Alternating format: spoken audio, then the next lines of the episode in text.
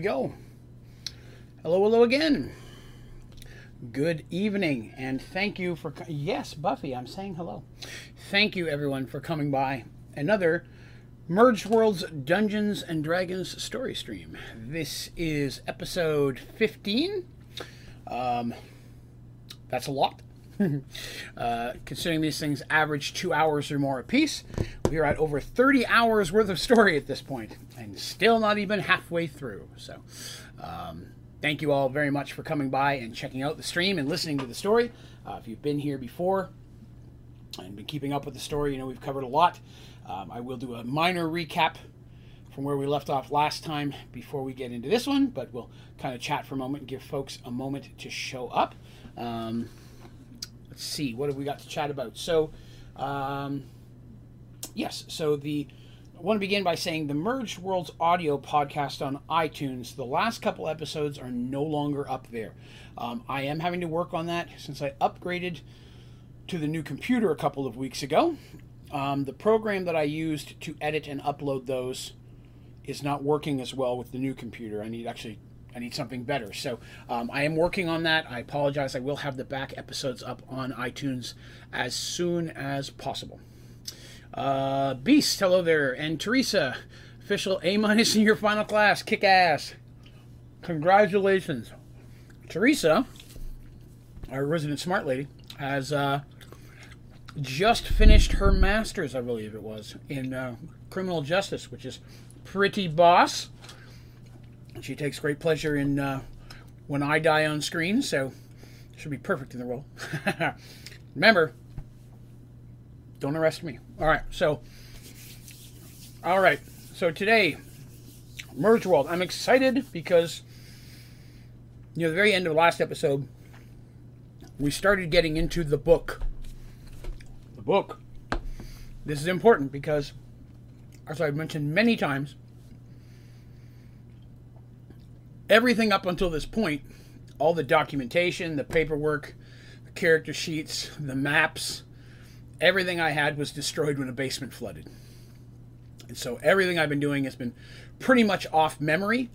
Um, some of the stuff, like characters' names, I had them jotted down in, in later paperwork. Um, so I was able to go ahead and get those. But all the story stuff has been pretty much from memory. And there's been a couple times I've had to go back and make some minor corrections because I remembered it wrong or forgot to mention something that happened. Uh, but now we're finally into the part where I actually have documentation, which means that moving forward, we very likely will actually see more um, actual maps and uh, maybe designs of magic items, things a bit more specific in nature with the D and D side of the story, um, as well as um, I will get to start giving some actual snippets of story that were written down to give the characters when we played this. So you'll be hearing it the same way they heard it um, at the time that we played it, which to me is exciting to be able to let you kind of have that same experience they did. Um, but where we ended last week, or last time, two weeks ago, uh, now I can try to arrest you. I appreciate that. Don't just don't don't kick me out of the country. I don't need that kind of drama in my life. so, uh, where we left off, our noble heroes had returned from adventuring abroad.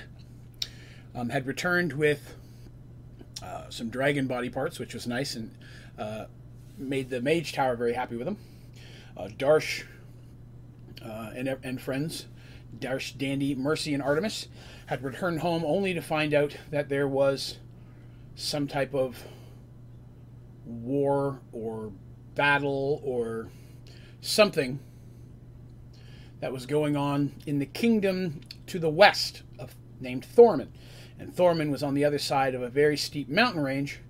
And other than traveling very, very far north and around, which could take weeks, if not months of travel, the only other way to really reach Thorman was by sea, and they are technically one of the closest kingdoms to Paxawal, our primary city where adventurers live and are adventuring out of currently. Um, the mountain range keeps them very physically separate, except for trade by boat. Um, but some major type of battle war thing was going down over there, and Paxawal was now being involved. Uh, they learned through rumors and stories that the military of Paxawal was uh, creating large, or building and reinforcing their defenses from the west, which again, surprising because there's a mountain range there. Nobody should, should normally just come walking of the mountain range. And of course, by sea. So I would like to say for everyone, if you were here last time, um, there was a specific type of enemy that was attacking Thorman, and I'm forgetting if I told you what that was. I'm thinking I did. So if you were here last time and I, I mentioned what type of enemy was attacking, please tell me that I told you that in the chat. Will I talk about a couple other things? Uh, we also were introducing a couple other, guess you could almost call them side quests, but uh, some additional characters were introduced um, while hanging out in the Minotaur area of the marketplace, uh, where the tradesmen and merchants from the kingdom of Crone are, which is the Minotaur Islands, was. Uh, Darsh was pleasantly surprised to find his cousin Rokar, uh, who is second in command of a Cronear ship. Um, uh, no other of Darsh's family uh, is in Cronear, but his cousin is, his cousin Rokar. So he was very uh, happy to learn that he has some family here, uh, which definitely, not only does that you know, make him feel good, you got family, you got somebody you know, but it also um, could be a link between him and Cronear, a place he's not yet visited, um, but I've talked about it enough. I'm sure you see that coming eventually. He also learned from Rokar that um, there is a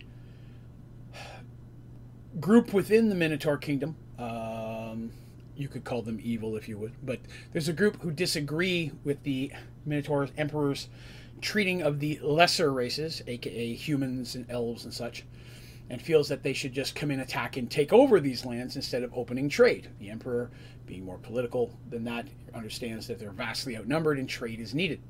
But this small group, known as the Black Horn, are um, infiltrating different parts of uh, the Minotaur Society, and one was currently wanted, um, named Kraag, um, K R A A G, not Craig, C R A I G.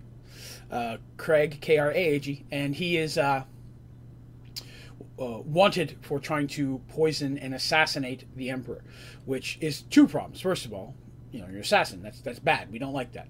But number two, um, in a society for Minotaurs, which is all based on honor and honor combat, and assassination is very often viewed as the lowest form of thing. There's no honor in that. So this Minotaur is wanted and it's possible that he may be somewhere hiding within the human lands at this point. So it's kind of a all points bulletin out to find him uh, wanted, dead or alive, preferably alive, but you know, dead's fine too, by Cronear and the Emperor. So that was a cool thing for Darsh, meeting up with some of them. And then Dandy, our Kender Rogue, uh, received an official invitation into the Thieves Guild, where she met Galen One Eye. And he's a human with one eye. He's got an eye patch. Uh, he very inviting, very friendly to Dandy. Dandy realizing him being very schmoozy, but you know she's she's a Kender and she's very innocent in many ways, but she's not an idiot. Realized very carefully that he wanted something, and he was quite vocal that that was true. You know, he was quite open about it. He uh, wanted to open an open relationship and invite her as part of the guild because uh, he understands the worth of her and her friends, um, and that there's ways that it would definitely benefit him to have her as part of the guild. Um, at the same time, to maintain his leadership, he can't just say, "Hey, you're you're in." There are protocols, mostly that he designed himself, and so she had to kind of earn her way in. So he basically let her know that there was a halfling that had stolen a very valuable personal gem of his and was hiding somewhere within the city. Uh, hidden very well, so much that his people haven't quite found him. But he is questing, or he is, I'm sorry, uh, quested her with returning that gem, halfling optional she wants to return the halfling, he'll take care of it. But should something happen to the halfling in the middle of that, he's okay with it. So, um, that's where that part kind of left off. Dandy accepted that, said okay. Um, but he warned and she agreed. She's not going to tell anyone, even her friends, about the Thieves Guild because that's, to be honest, that's Thieves Guild business. And Dandy likes a good secret just like everyone else. Now, whether or not she'll accidentally let it out in the future is another thing, but at this point, she has no intention of warning them what it is. So nobody put in chat whether or not I told you what the thing was that they were dealing with. So I'm going to assume that I did not, and I'm going to recap on that. So, and if I did tell you this, it's a refresh. Basically, the party learns from Sister Mara, the uh, head cleric of healing at the Temple of Paxual, that King Thorman is under siege, if you will, from a large force of undead that are coming from the east. Think about that. Here we have Paxual, right? Paxual's in the city, on a coast along the south, and then to the west, great big mountain range. On the side of that mountain range is Thorman. Well, the undead are coming from the Paxual side. There's no undead on the Paxual side. So they're coming somewhere from the mountain range or something between the mountain range and the kingdom of Thorman is where the undead are coming from. And they at first tried to deal with it themselves. They didn't want, you know, proud kingdom, didn't want to ask for help. Uh, but were very quickly being overrun. At this point, Thorman has reached out to both Paxual and Arduel and even Kronear for assistance with this situation. Now, our party learns that Paxwall is going to be sending large amount of military aid to assist Thorman. A, because that's what good neighbors do. B, because, to be honest, uh, if they don't, who's to say they're not eventually going to make their way over to Paxual?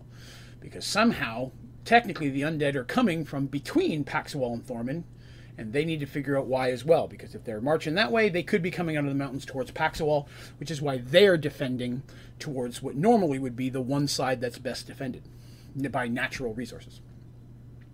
And then the other option is they've been trying to get hardcore, stable partnerships and treaties with Thorman. There are trade treaties at this point, but as kingdoms go, there's not like hardcore, hey, we're ally treaties. And backing them up would be a great way to probably finally win them over into that. So uh, Paxual is definitely gathering the folks to do so. Um, the party has been invited by the leadership of Paxual to also be involved. Well, this doesn't have anything to do with the gems or the stones. Right now, our characters have no idea where the next gem or stone is. They've used up all the four prophecies or visions that Brother Bartholomew was given very early on, and they have all those stones. They're kind of at a standstill. So, um, again, helping Thorman helps them as well because it's a whole other group of people who might know something about the stones or another resource to try to find something about the stones. So, and they're just good people. So they're like, yeah, we'll help out. So it's going to be a little while before they leave. Several ships of soldiers are already being sent over, um, but the ship that they're going to go on is going to leave in about four days' time. So they've got about four days from everything I just talked about. The day Darsh meets Rokar and Dandy meets One Eye all happened around the same day, on the same day, but around the same time period. And from that point, there are four days before they're going to leave. So that's kind of our timeline. Um, Darsh ordered a special shield to be made from some of the dragon hide that they'd got. The shield will not be ready before they leave, so that's something he's going to get later. Sorry, I'm stopping for all the drinks. I feel a little dehydrated today, but um, he's going to have to go without that. But they are building, getting, gathering their supplies, and all this stuff is normal.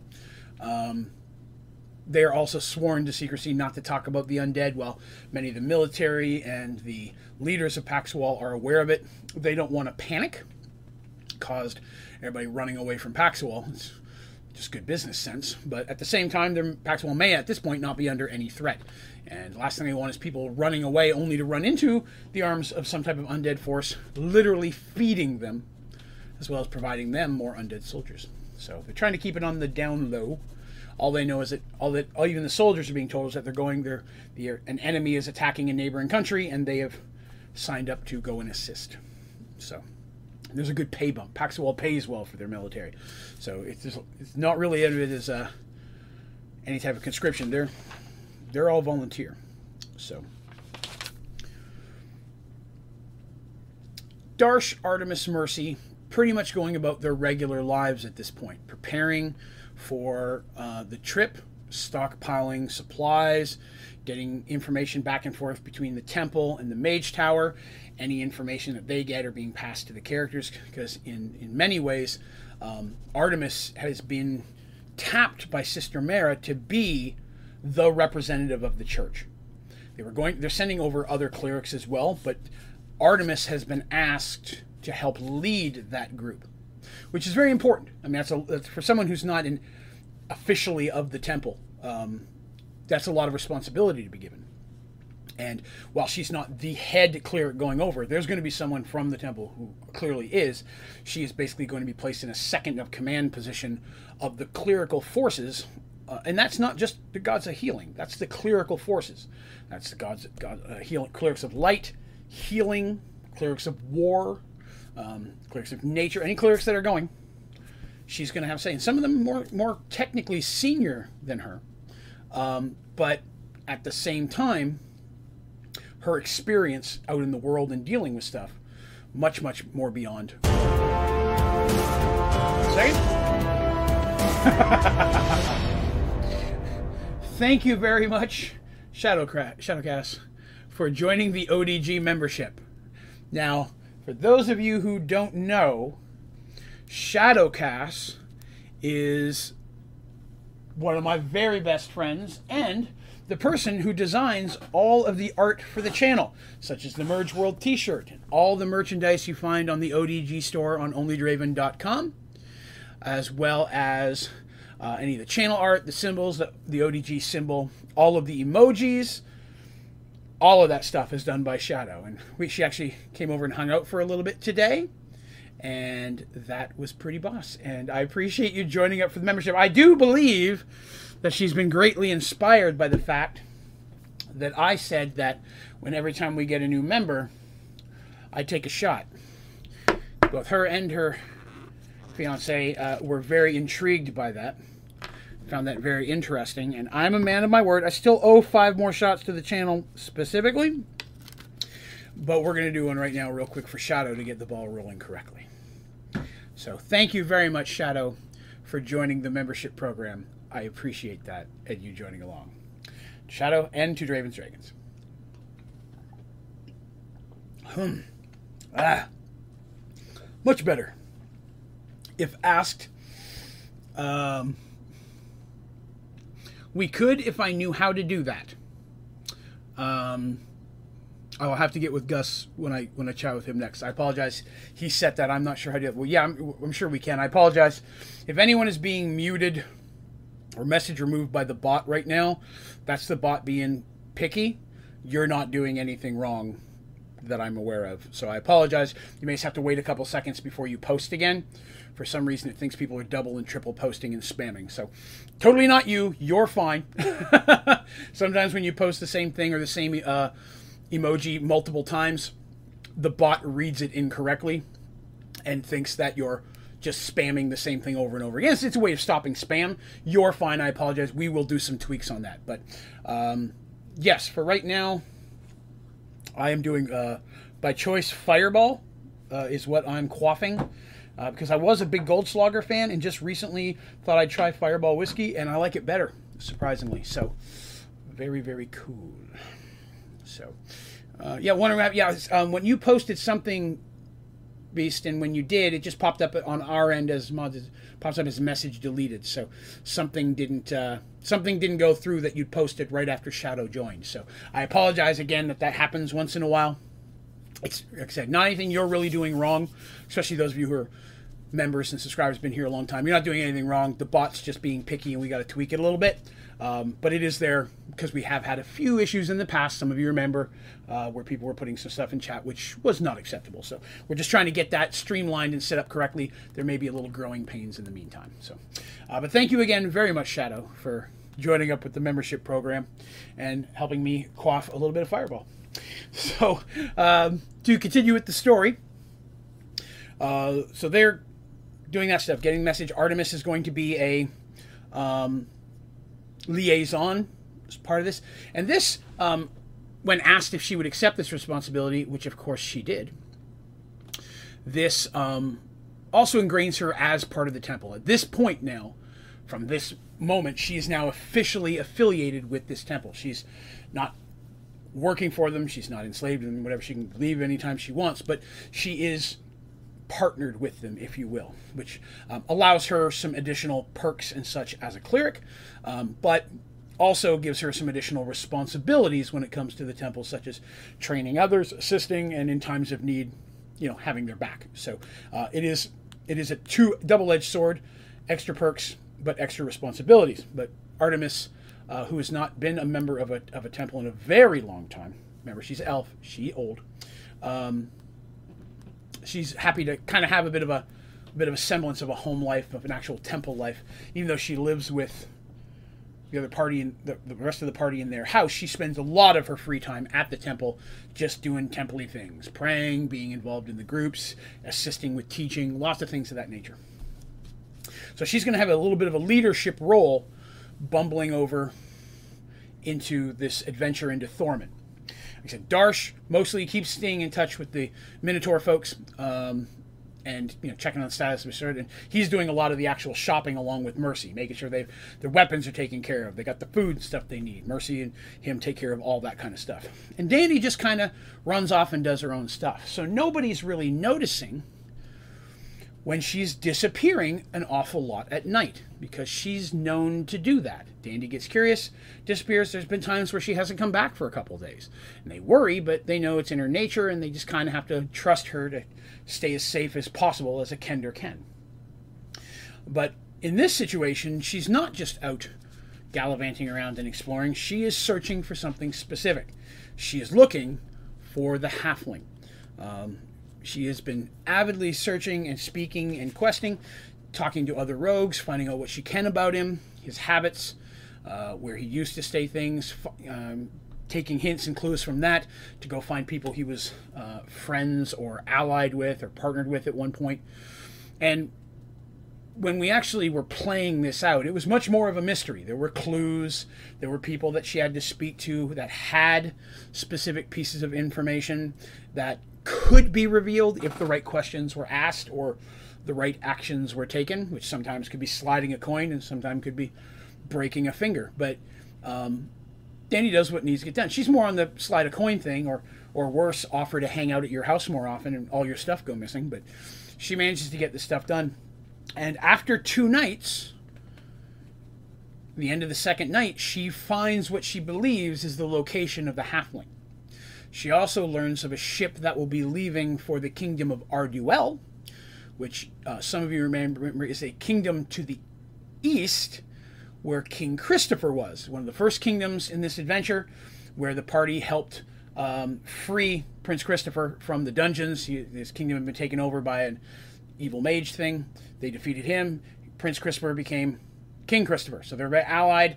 That is a kingdom that is currently allied with Paxwell. Uh, and Mystique says, Hi, hi. Well, welcome, welcome. Thanks for coming by. So there's a ship leaving in a couple days, and it is rumored, at least from what she's able to find out, that a certain that a halfling under a different name has booked passage out of the city. So she believes this halfling is just trying to stay hidden until he can get out of the city, knowing that One Eye has basically a warrant out for him in the guild. The halfling is playing it very, very dangerous, but very close. This gem is worth a fortune, Dandy finds out. It's a huge diamond. And uh, definitely could set someone up for the rest of their lives. So um, it would make sense that he would want to try to get out of the city with it, of course, if he can. So Dandy, being the rebellious young, finds the house. Basically, it's a uh, it's an apartment built above a butcher shop. Uh, very close to the market market square, uh, just off it on um, Craftsman's Row. So in Paxawal, there's a big open market space. It's kind of in the uh, corner of the kingdom. It's built. It's very much up against the wall of Paxawal. Um, around the outer edge of that are permanent stores and stalls and shops, which are usually broken into sections a dwarven section, an elven section, a halfling section, a minotaur section, where you would go to that section to get that type of goods, even though within that section may be completely different companies or different merchants, um, different stands. The races kind of stay together in those areas when they're selling that good. Now, that's not to say that you won't find a dwarf in the major main market square. That's people who could be a dwarf craftsman who, who lives in Paxwell or lives somewhere else and is coming in himself. Just because he's a dwarf doesn't mean he has to go to dwarf section. Usually, dwarf section means that's where dwarven kingdoms merchants all would be specifically. Although there's no dwarven kingdom per se, there is a dwarf contingency or continued group there, uh, but they they've not claimed any specific kingdom. They're just basically a, a large merchants group. So nobody, knows really where they come from. Uh, the Minotaur section, Kronear has a section, but there may be the odd rare Minotaur that's not affiliated with Kronear that does some type of weaponsmithing or blacksmithing. Now, on the outskirts, like I said, that's in the corner. One row off of that is a row of permanent stores and shops and across the street from that is another. So another L-shaped road, if you will. It's actually a crossroad and goes off, but in that shape, that's known as Merchant's Row. That's where you're going to find a lot of the permanent craftsmen who isn't just a booth. Uh, so you may find butchers, things of that nature, um, furniture makers, seamstress, so on and so forth, cobblers.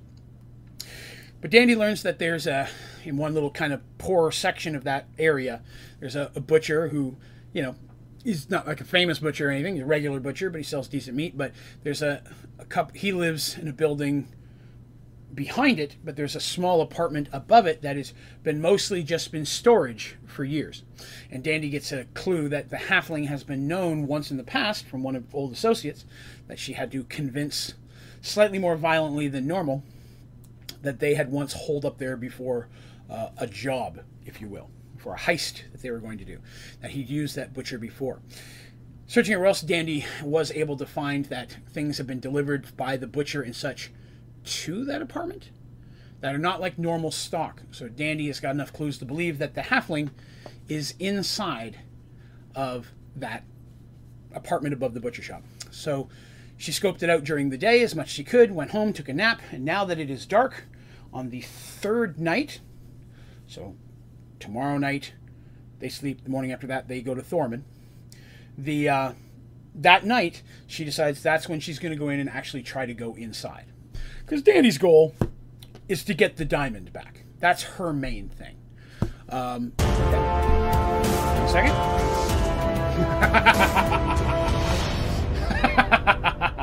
Could have foreseen that. Thank you very much, Zero Cool, for joining up to the ODG membership program. Now, as some of you probably do not know, Mr. Zero Cool is in a relationship with Miss Shadowcast. so, again, discussing that I take a shot each time we have a new member sign up. He more than her was intrigued by the concept.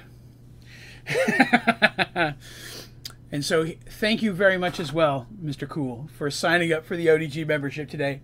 I drastically appreciate it. And as a side note, folks, we have unlocked um, additional emojis for the channel, by the way.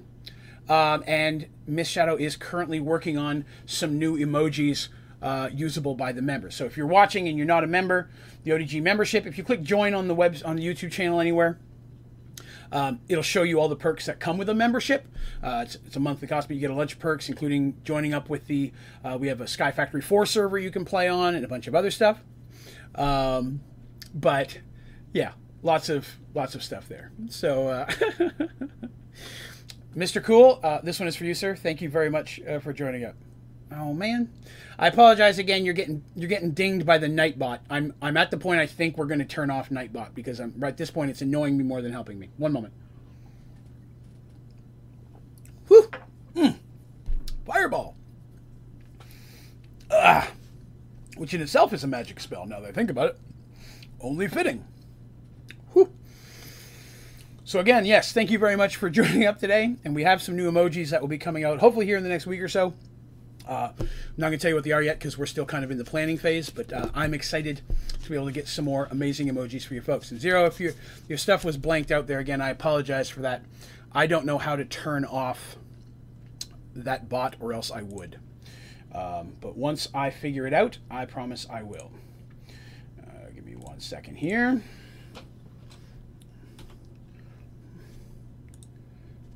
Give me one second.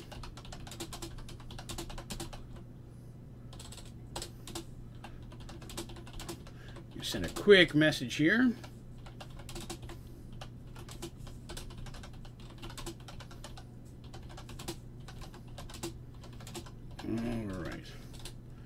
Spelled that way wrong, but I'm trying to reach over four things to get to it.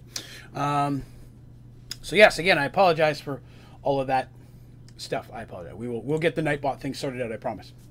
Whew. Okay. Hack the planet, indeed. All right. So, uh, ah, so we are uh, Dandy, mm, sneaky Dandy. She's been watching the um, butcher shop for several hours.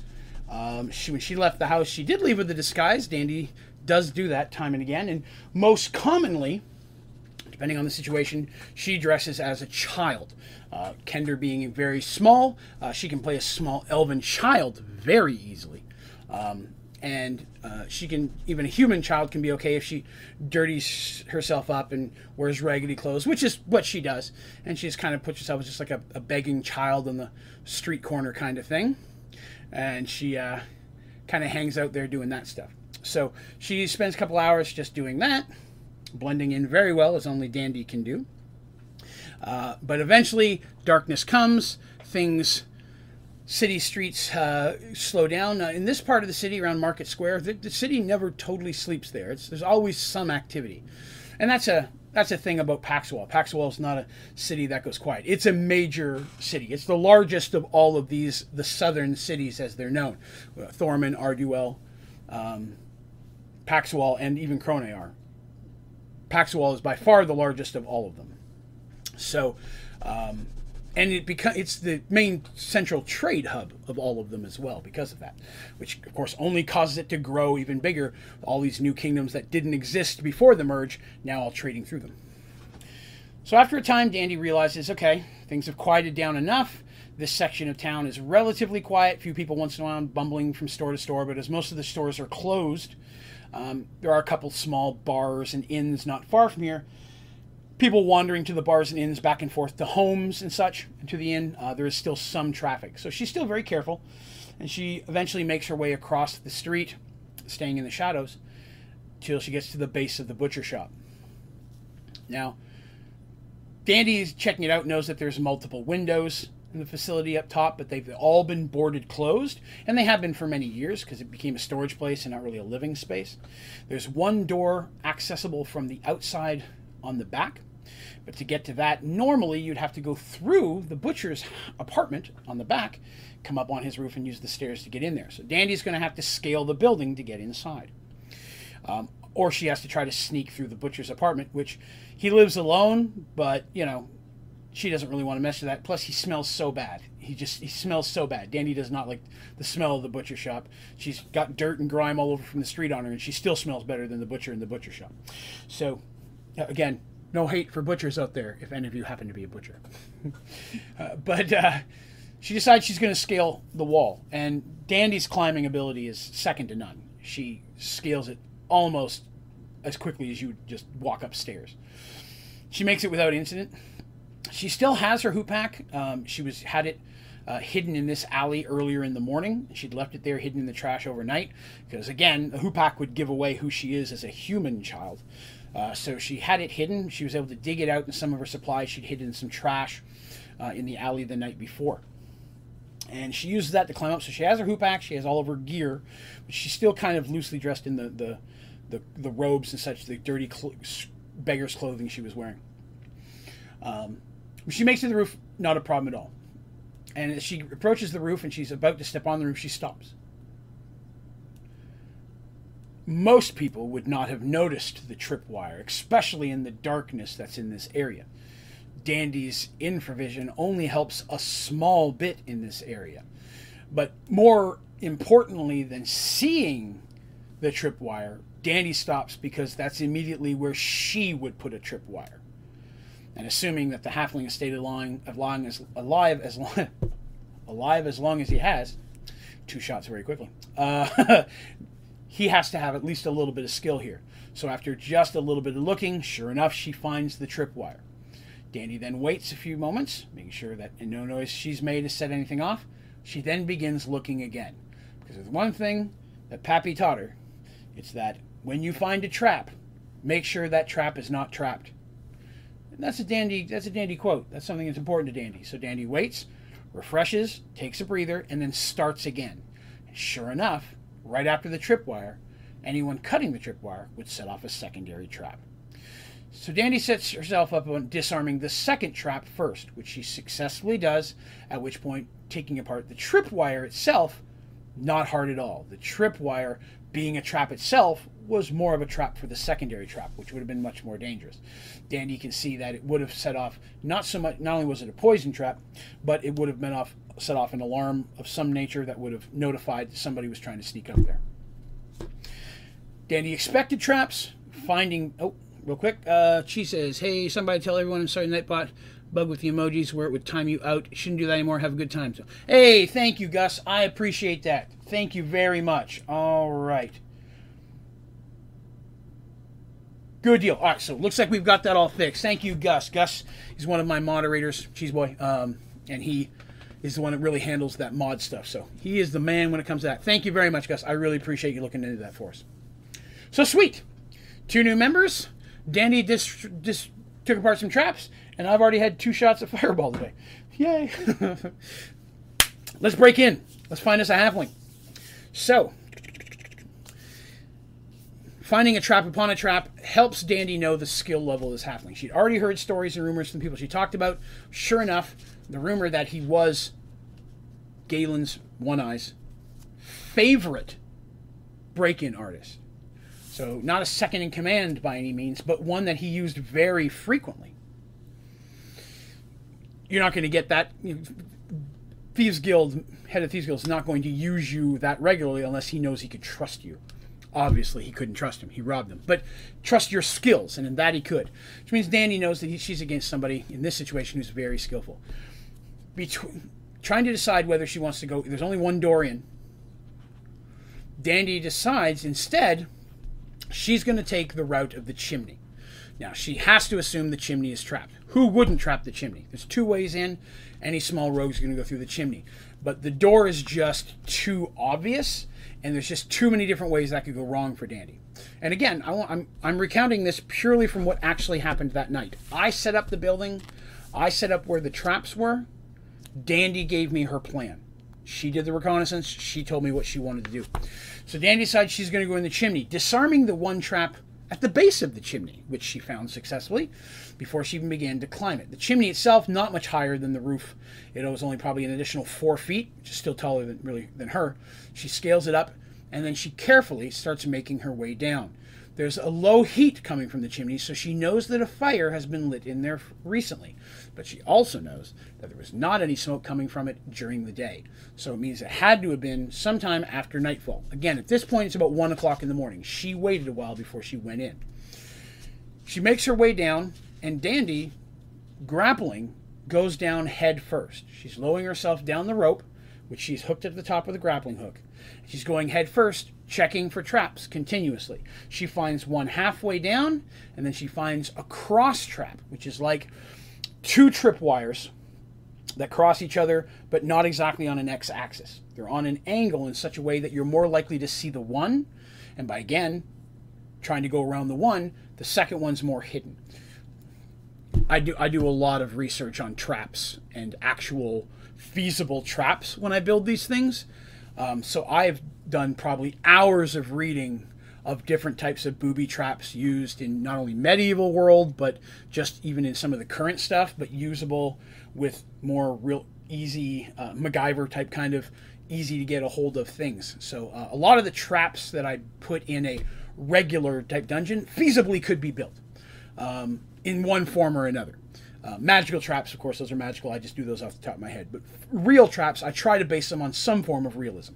So, um, anybody has any specific questions about how traps like this would be set up, such as with these hinges, wheels, things of that nature. Maybe you're a dungeon master who would like to use something like this in your own adventure. Please let me know. You can put in the comments or come to the uh, Discord channel, Only Driven Gaming Discord. Shoot me a message on there. I'm happy to share some of the behind the scenes technical aspects of anybody who wants to know about that stuff. But there's a lot involved with it. I'm not going to bore everybody here with it right now. Enough so that she's able to disarm the trap. So, very, very slowly, she lowers it so just her eyes can see outside the chimney. She has she wears a top knot. She has one of her hair hanging down, so her top knot is currently tied to a loose bow on the back of her shirt. Um, she could very easily, if somebody was to grab it and pull on it, the bow would come out. It's not going to be like a handle someone could use against her. The top knot itself is already a crutch in a melee combat, but she doesn't want it flying around setting off traps. So she does have it uh, loosely bowed to the back of her shirt. And she hangs down and looking in the room, she waits a moment or two, allowing her eyes to fully adjust to the new darkness of the room because there's no light in this room. The only light is a very, very low uh, glow from the embers directly beneath her head, where a very small fire was lit. It wasn't lit for very long, it didn't get very hot, probably just enough to cook some form of food or warm up some type of tea or stew, but it definitely was not long. The halflings being careful not to let people know that there's anybody up here. A, with the light from a fire, B, from the smoke in the chimney. I need another drink. So, I spilled some. Looking around the room, Dandy sees that the layout is mostly a storage layout. There's crates and boxes covered in blankets and sheets against most of the walls. Um, the door visible on the other side of the room, there's a clean space between her. She also sees that there's a small rug in front of the fireplace, some chairs, a small table that does have some dishes on it where someone has eaten there. Uh, the bowl is giving off the slightest, slightest bit of light, or in her situation, heat because of infravision. So something warm was in that bowl recently, or there may be a little bit left in there. On the opposite side of the room, she can see a bedroll. She can see a shape of someone small in the bedroll, just asleep.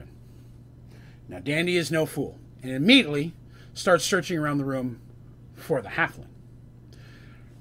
He has hidden himself incredibly well, but he is actually has a small sleeping behind some of the crates closer to the door. It takes a while for her to find just that tiniest bit of warmth in the crack of the crates.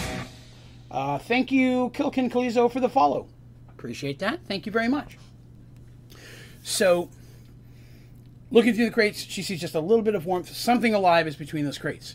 Now, she can only assume the halfling is asleep. She has to. The halfling has to sleep.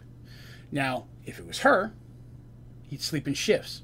Some hours be up, some hours be up, because nighttime's the most common time to try to break in. She assumes he's going to be up for part of the night. So is he asleep or not? She doesn't know. But halflings also have infravision. This is a, this is a situation she knew was going to be the problem.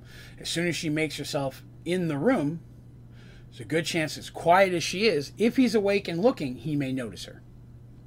Setting apart the fact that she, how many traps are between her and him. So Dandy does as Dandy do.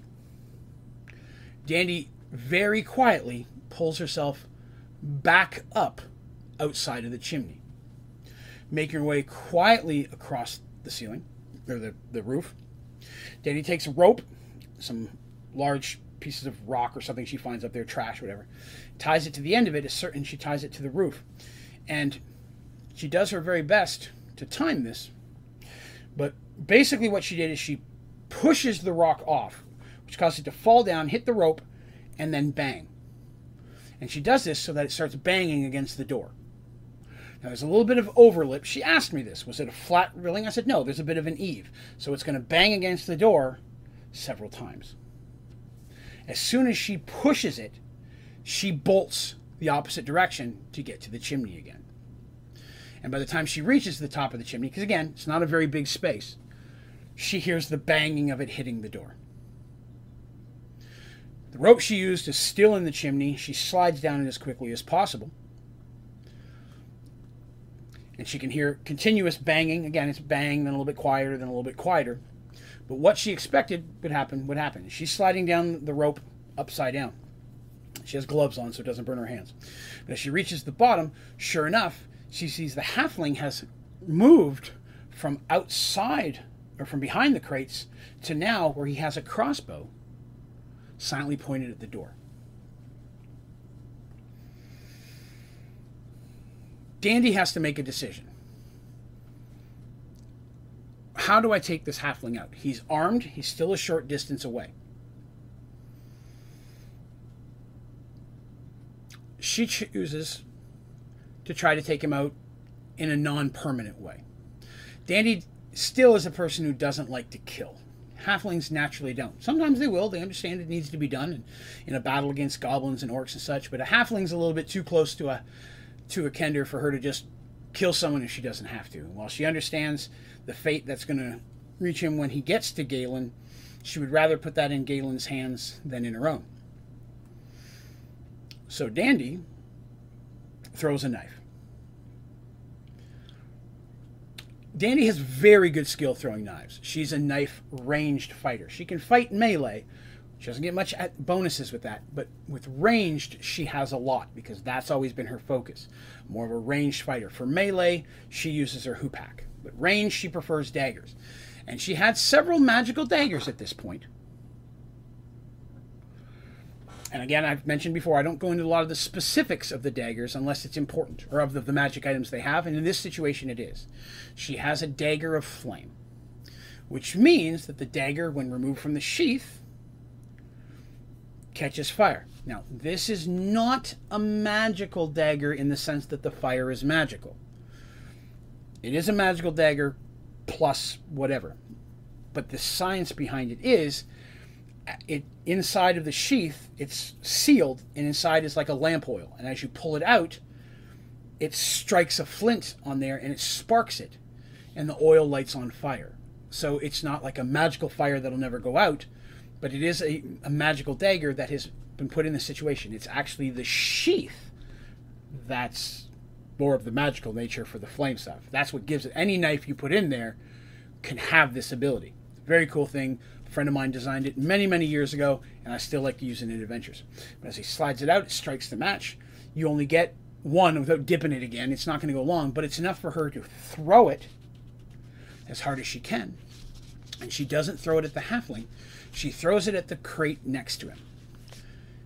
But as she lights it, she immediately closes her eyes and tosses it. The halfling, not expecting it, now here's a flaming dagger sticks in the crate right next to him while that's startling enough, instantly a light source has been brought into the room, which just messes with your infravision. And suddenly he has it, he knows someone's behind him, and he's trying to get his vision to adjust back. It doesn't take long for vision to go from infravision to normal vision. It takes longer to go the other direction. Regular vision to infravision takes longer. The normal vision is very quick, but in that short, tiny bit of time, Dandy hits the ground running. And by the time he adjusts and brings the crossbow around and sees the threat, she's in melee range and manages to use her hoopak to knock the crossbow away. The halfling, definitely caught surprised by all of this, is still skilled at what he does. And he himself manages to get out of the range of any next swing, and he himself pulls two daggers. Dandy knows he's a knife fighter. She knew that getting up close to him was going to be a danger, but it's a lot harder to take someone alive at range without using some type of poison darts or something of that nature. And Dandy's skill at using her hoopak a, as a blow dart gun, not that high. It's not something she really put a lot of points into per se. And again, trying to blow a blow dart gun after you just came out of a ceiling, that's out of a chimney. That's that's not going to a big long. I mean, the hoopak's still this long. You know, it's it's a long stick. It's not just going to right up there and you're going to hit. There's too many negatives. She didn't want to chance it, so she felt melee was her best route. So Dandy gets into a fight with him. Not get into the specifics, but Dandy's overmatched melee wise very, very quickly. He's much more skilled at combat with the knives than she is with her hoopak. But Dandy is incredibly dexterous. Her her dexterity scores through the roof. That's where she put everything in. And so he can, even even though he's better skilled, she can't get he can't get an actual hit in on her for almost anything. She's just too good at dodging. So they get very much into a stalemate. It's at that point that Dandy starts to get bored with the situation, and there's nothing more dangerous than a bored Kender. And the young lady who played the character very Kender like in nature. When she starts getting bored in combat, she starts doing crazy things. It's one reason why she played Dandy so well. She took the rest of the. She took that sheath that she still had hitched to her, right? I told you it had that. You dip it in, it had a little bit more oil left in it. And she just tosses it onto the embers in the fireplace. Now, still a bit of decent bit of oil in there. And now there's no knife keeping it from out. The oil comes out immediately. In fact, some of it starts to come out as it's tossed, and the flames not only in the fireplace, but they spread very quickly partly into the room where the little bits of oil had dripped. So, a blast of fire definitely the halfling dodges as soon as she throws something because he thinks she's throwing at her, but then it goes the opposite direction and boom, fire poof. Catches him by surprise. Enough so that Dandy is able to get in and get a good hit on him. At that point, she she clearly was going for the legs. She injured his knee. That slowed him down. The combat from that point became very uneasy. He had a negative to movement, and with her increased speed, it didn't take long for her to successfully knock him unconscious over the head with his hoop, with her hoopak. He took a big beating, and Dandy took several good hits herself. She has several cuts and slashes that she knows she's going to have to hide from her friends. Normally, she would go to Artemis and ask for healing, but she doesn't want any questions, so she's just going to bandage those herself with what minimal skill she has. And she knows a little bit. She's been hanging out with Artemis. She knows a little bit. She manages to knock the halfling unconscious. It takes her another 30 minutes of searching and disarming traps to finally find the hidden space uh, behind the table where there was the gem was hidden. Sure enough, it's a big diamond. It's a king's ransom in diamond. It's very expensive. And she's very excited. She's very happy. She's like, "Yay, I managed to catch him unconscious. He tr- he almost woke up once, so she had to thwack him again. But she thwacks him once in a while when he starts waking She's like, "Now I just have to get him back to Galen." Easy enough. She knows that there's just a block or so up the road, there's an entrance into the sewer, and in the sewers, there's enough markings to get her to where she needs to go to get him back to Galen. But how to get him to the sewers? This was something she wasn't sure about of the layout. So what she did, I kid you not, is she rolled the halfling up in that rug in front of the fireplace and then proceeded to drag the rug outside down the stairs, hitting his head on every stair. Then the nine foot drop to the alley. She aimed for the trash, threw him, he landed hurt him, but he's still alive, and then dragged him the rug. At this point, she took her rug off. She's just a Kender dragging a rug. You don't mess with a Kender dragging a rug. There's too many questions there that you don't want answers to. And she's just dragging a rug down the street. And what few people see her this late at night just walk away. But it takes her a little while, and sure enough, she managed to get down in the sewers. She finally comes across other rogues, and when she explains who she has in the rug, they let her through. When she arrives at the underground entrance that she's led to, which is a different spot than the last one, Galen moves around. One eye. I'm just going to keep on with one eye, it's easier. One eye moves around, as a good rogue should. She gets to the new one, you, she can tell that he was just woken up. He was asleep. But he's immediately aware, as soon as he's told that Dandy's coming with a gift, he was intrigued. So he's awake, but he's not quite as kept as he normally would be, with hair and such all done up. His eye patch is on, he's dressed and stuff, his weapons are all on, so he looks as fancy as he did the time before, but he's a little disheveled in the hair. You can tell that she was just woken. But she comes in, and she's, he's like, Dandy, I'm honestly surprised. I, I, I didn't think you'd find him this quickly. Dandy goes into a tale of, oh, well, you know, it was a little hard. I had to talk to this person. I did And normally, when Kender starts rambling into a story with an inane amount of details and side stories that are unneeded, they get tired, they tell him to stop talking. One Eye gives her every single bit of his attention. 100%. Nodding when he should. I see. Really? Adding those type of comments. But he's always, always, in every interaction he has with Dandy, always gives her complete respect and his full attention. And it's one thing that Dandy really likes about him. Doesn't interrupt her. Let's tell the cool story and all the fun stuff that happened. Finally, you know, as they're getting near the end, he's like, "And did, did you find the diamond?" She's like, "Oh yeah, the diamond." She digs around her pouches, and sure enough, pulls out this huge diamond wrapped in a cloth, setting it on the table. It's wrapped. Galen has no doubt. One eye. He takes it and just sets it in, inside a drawer in the in the little desk that he's sitting at. Doesn't even open it. Trusts her completely. And then he looks at the rug. He's in there. Dandy, with a little bit of sadness, a little bit of distress on her face, said, "Yeah, I didn't kill him. I know he stole your stuff, but it, I just I couldn't kill him. I know you probably will. I wish you wouldn't." But I know how rules work, and you got to keep the law, and blah, blah, blah, blah, blah, blah. And I wasn't going to let him go because then he'd have to do the law on me, and then you and I would have problems, and I don't need that kind of drama in my life. And then Darsh would have to kill you, and then it'd just be messy, and I don't want that to happen because Darsh is my very best friend. You probably know that. One Eye gets a little bit of a smile. He goes, I understand. He goes, I'll tell you what. Because you asked, I won't kill him. You understand, I do have to make an example of him. There will be punishment.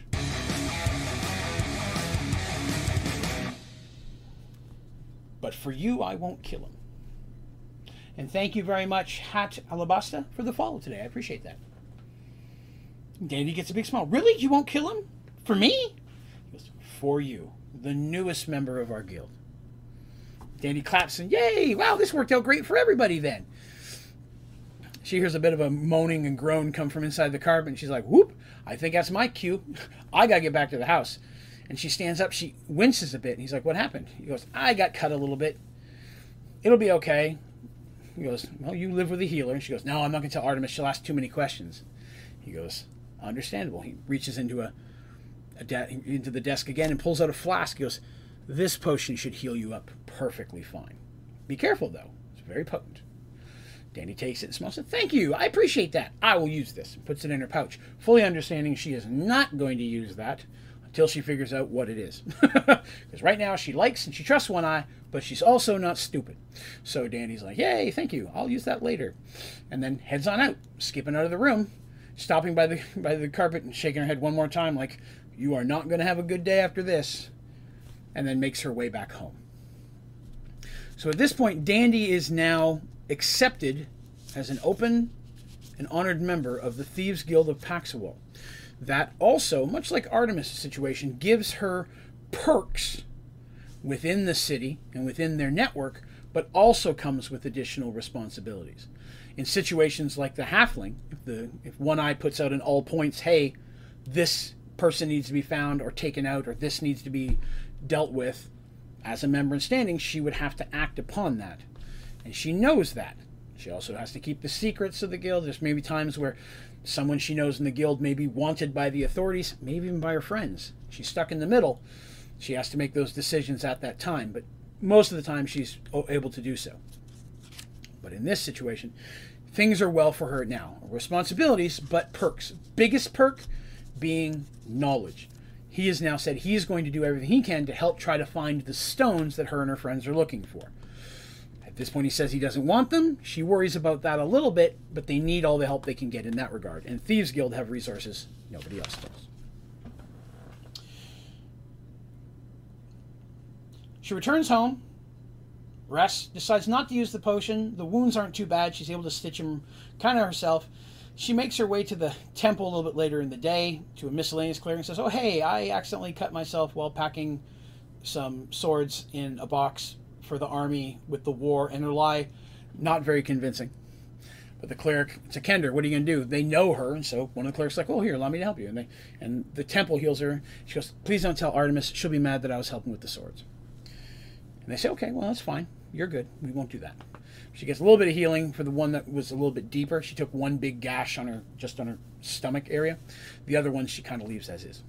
Magic healing heals all around. And that day goes by she packs up her goods and her stuff, and so on. Now, each of the characters over the next time period, we're getting some of this side quest stuff for them specifically. A, character development for them. B, to start building some more storylines for them outside of just the group. Um, and that becomes more and more important the further we get in the story. Right now, I'm literally just planting some of the seeds of what are going to be much more important storylines much, much later. I do that a lot. I love throwing a little thing in there that I could use later. I might know, I might have an idea how to use it, but I, I leave it open enough that I can go all over the place with it, but don't make it obvious enough that they remember it. I love doing a callback in the story to something that in my eyes, like I remember that, but they're like, oh, that was such a small thing. I, I remember it happening, but I never thought twice about it. But now it's the most important thing in our storyline. I, I love having that callback to something that happened earlier. So I, I do a lot of that uh, in my stories when I'm writing D&D. All right. The day goes by without issue. That night will be their last night of sleep. The next day, their ship will be heading to pack uh, to um, Thorman. Several ships of soldiers and warriors have already been sent, um, but the ship of actual delegates and the clerics and such, um, and the contingents of mages from the tower are all going on this main ship. This is one of the larger and faster, more military ships in their navy. Um, it will make very good time. They should be in Thorman in a little less. I think I want to say the timeline was a little less than a week. I think it's like four days of travel to get to Thorman in this boat. Normally it's six. Uh, but they've got a, a, pretty large crew. This is, the, I think, the biggest ship in the Navy, if I remember correctly, in their Navy. Other navies may have bigger ships. We'll talk about that later. Right before they're going to go to bed, Darsh gets a knock on the door. Here, here's the door. He goes and answers it, and surprised to see a Minotaur standing there. Minotaur asks, Are you Darsh Fohammer? He goes, I am. His Darsh like voice. He goes, This is for you. And he holds out a, a scroll. It's a Minotaur scroll, basically like a letter, but they do it in the classic scroll thing. That's how they do it. Darsh takes it, says thank you very much, and he sees the wax seal on it is that of the Fohammer family, which again would imply that it was his cousin Rokar. Because when you look at the seal, the seal has minor differences depending on your rank in the family. He recognized it as Rokar's family, you know, because it's like his father's younger brothers. You understand I'm going there. So the father was his father was head of the family, but each member of the family had rank, father being the highest. So the, the and it can be something as simple as depending on it, like kind of a tree of branches. The, the highest rank has the most branches, with the different branch being specialized on the seal for your your type of rank. I, I don't remember what the Fohammer one was, but it, it was something along those lines. Darsh opens the scroll and before reading it immediately starts scanning across it. And sure enough, within the sentences he finds the three letters he's looking for. These three letters three letters are capitalized in odd places, but they're always in the beginning of a sentence, so it would be capitalized, but it's odd gr- grammar that would make that word there. And this is known within the family. These are the letters that you write to prove that it's really you writing the letter. This is that anyone within the royal, or not royal, the noble family line would know this. He then immediately scans for the fourth one, which he does not find. The fourth one says that you're being forced to write this under duress. He's very pleased to see that that's not the case. So he has no doubt that this is Rokar's unless somebody's hacked the code. But Rokar actually wrote it himself. So going through the notes, Rokar has sent a letter saying that they have received information that Kraag, the Minotaur, the assassin Minotaur, has somehow made it over into the human lands, but whether he's in Paxwell, Arduel, or Thorman, they do not know. But it is believed he has been sent there to stir up trouble between the humans and the Minotaur.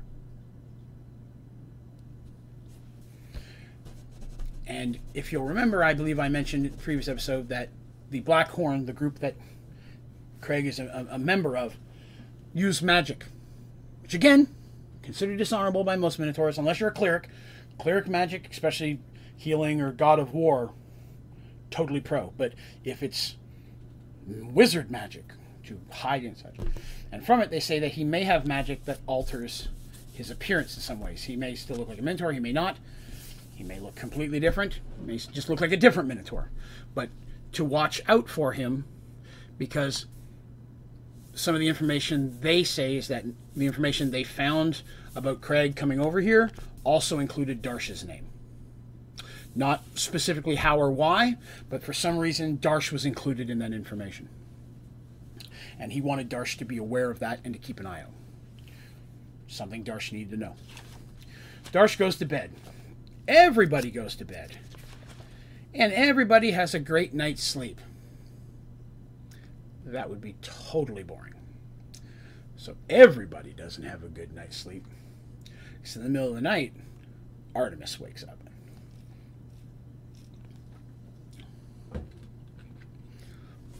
Artemis was resting perfectly fine.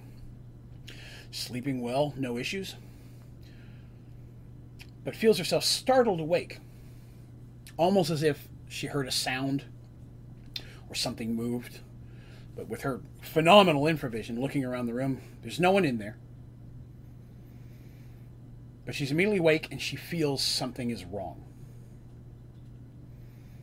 Putting on her robe and slippers, whatever she wears around the house lights a candle, decides to go and just look around, see if any of her friends are having any problems. For all he knows, could be Dandy sneaking back in the house. She snuck in the, the night before in the middle of the night. Normally, Artemis wouldn't hear, but Dandy made a little weird squeak oomph noise when she came through the door. She meant to ask her if she was okay, but Dandy said she was fine. She opens the door to her room and is surprised the main room downstairs, because she's on the second floor. All the bedrooms are on the second floor, except for Darsh. His bedroom's in the basement because he's big and doesn't want to go upstairs. Um, there's a fire going in the fireplace. Now, they normally put it out before they go to bed. They don't leave the fireplace going all night. There's small ones in some of the rooms and place to keep them warm, but it's pretty much summerish, early fall at this point. It's it's not cold by any means. The fire is more for just warmth or, or for cooking, but the fire is fully lit. She's like, I hope somebody didn't leave the fire on. And gently and quietly makes her way downstairs.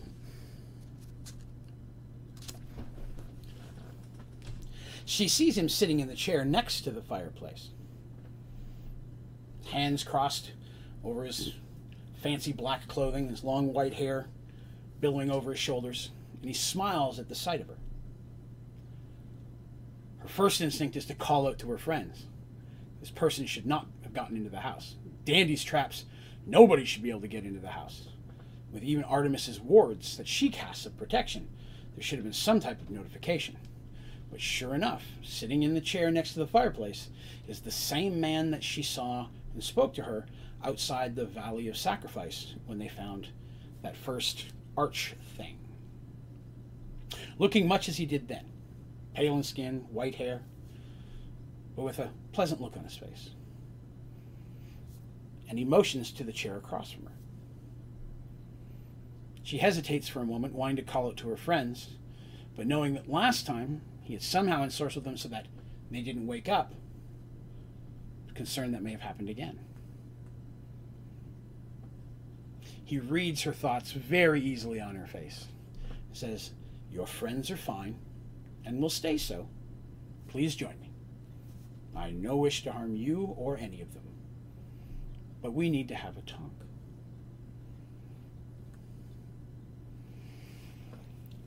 She sits down across from him. He offers to pour a drink. There's some type of drink they had there, water, whatever, and she declines. He doesn't have any himself, of course. And he just kind of takes her in. You see he's looking up, and she feels a little protective of herself to do that. He smiles even bigger and he introduces himself.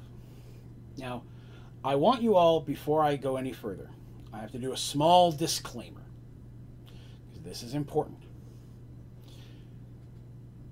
When I created this NPC, I created him for a different story in a different location. He was actually going to be a character I was going to play myself that never really got actually used. So I kind of saved him for when I could finally work him into a story that I thought was cool enough.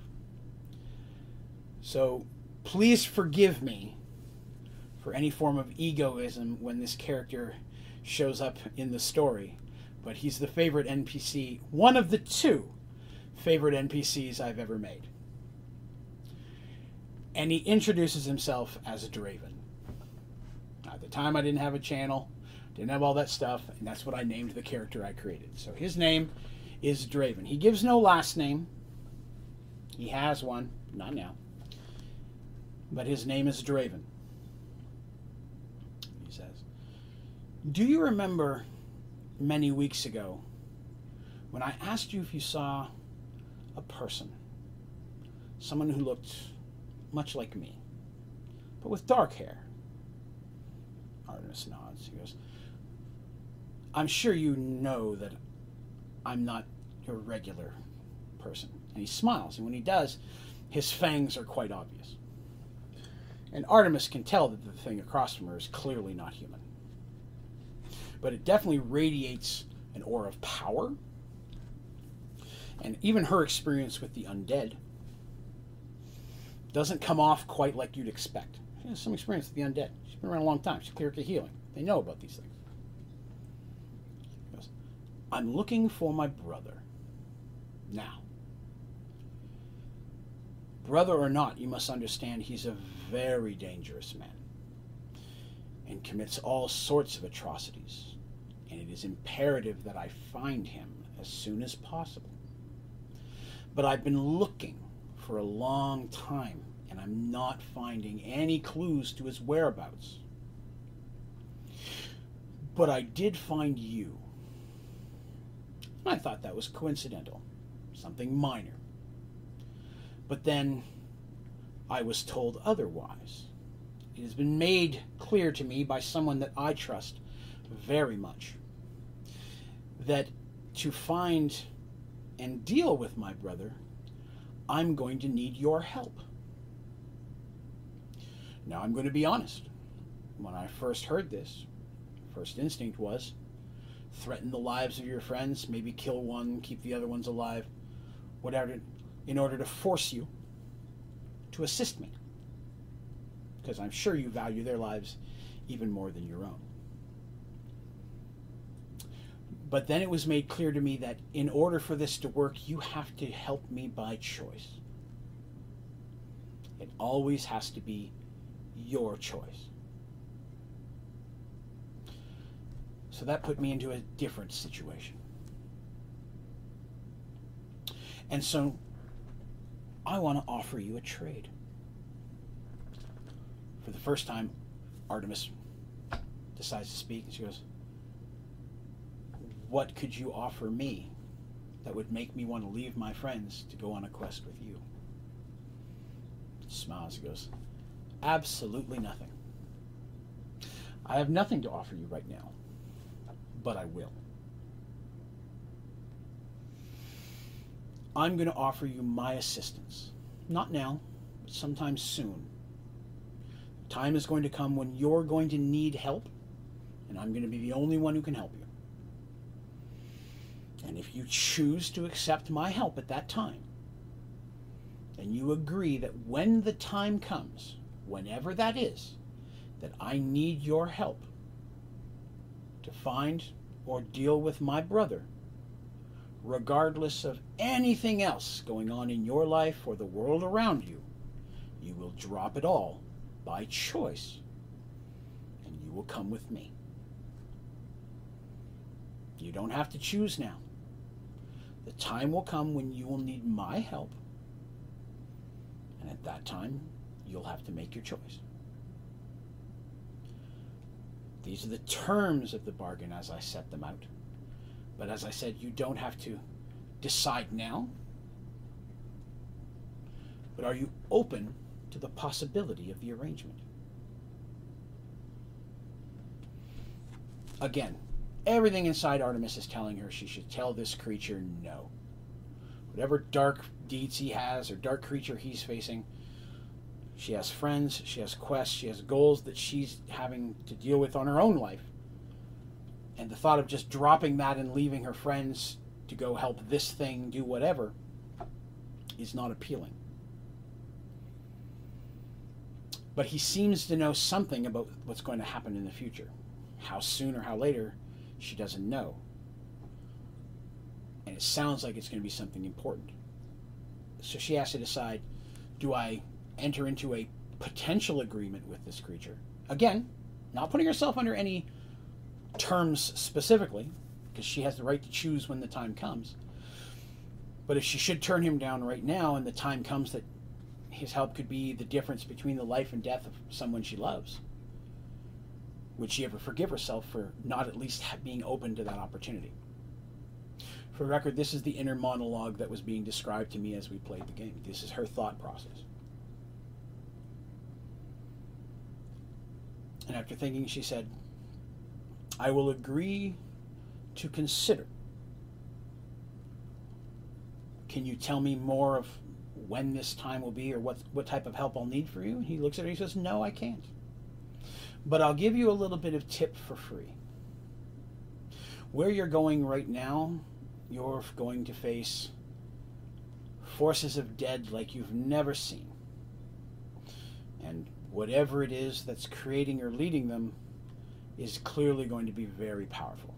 You know that there's undead out there. He goes, I, right now in this moment, couldn't tell you what it is, but it has been made known to me again by someone that I trust. Very, very much. That you will face a moment of choice that could be the difference between existence or death for millions of lives. Massive scale a single choice come up to you. And when that time comes, you might need my help. And at that time, I will offer it to you. But until then, he takes his finger and he reaches up to his eye and he wipes it as if he's wiping away something. And when he does, she sees that hanging from his finger is a small drop, like a teardrop but it glows a dark, glows, mind you, crimson red. As it hangs from his finger, he takes his hand and he goes like this. And as he pulls his hand across, she sees a very shimmering silver chain. Letting go with this hand, it swings down. And hanging from it is a, is a gem like crystal, the same color as the drop, finely etched. A jewel probably one of a kind. And he t- has it, and she and he puts it in her hand. She, he says, "Wear that. Wear it against your skin. And when the time comes, I'll be able to reach you through that. If you feel you need to have it checked for magical influence, please feel free. It is only a way for me to communicate with you." It's not meant to take you over or to control you because if I needed to force you to do something, I already would have. Again, I can't take away your choice or none of this works. So I'm going to give you everything I can to help you make the right choice when the time comes. So that's not going to hurt you in any way, but for it to work, it must be against your skin. Now, if you'll excuse me, I think it's time that I leave. Your big friend downstairs is starting to wake up, and I'm not sure I can keep him asleep much longer. He really, really is hungry for some kind of pie. I don't, I don't understand it. But he's, you have a long voyage ahead of you tomorrow, and I wish you and your friends truly all the luck in your endeavors. And I will be in touch. And he stands up with a gentle bow, walks to the front door, opens it, and walks straight out.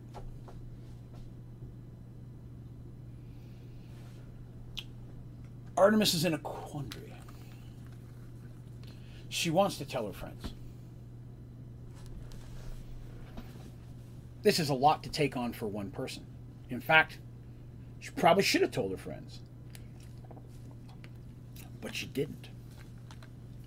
For some reason, Artemis decided to keep this to herself. This was something, she had many different reasons that she gave for that. If I tell them that, she may, they may not let me use it. In a situation we could use his help, they may not let me. Clearly, he doesn't seem like a good guy, but at the same time, he's not setting off any of my magical wards of being an evil thing. So either he's not evil, or more likely, he's just more powerful than the wards I can cast at this point, and he's just walking through them like they're nothing. And he is.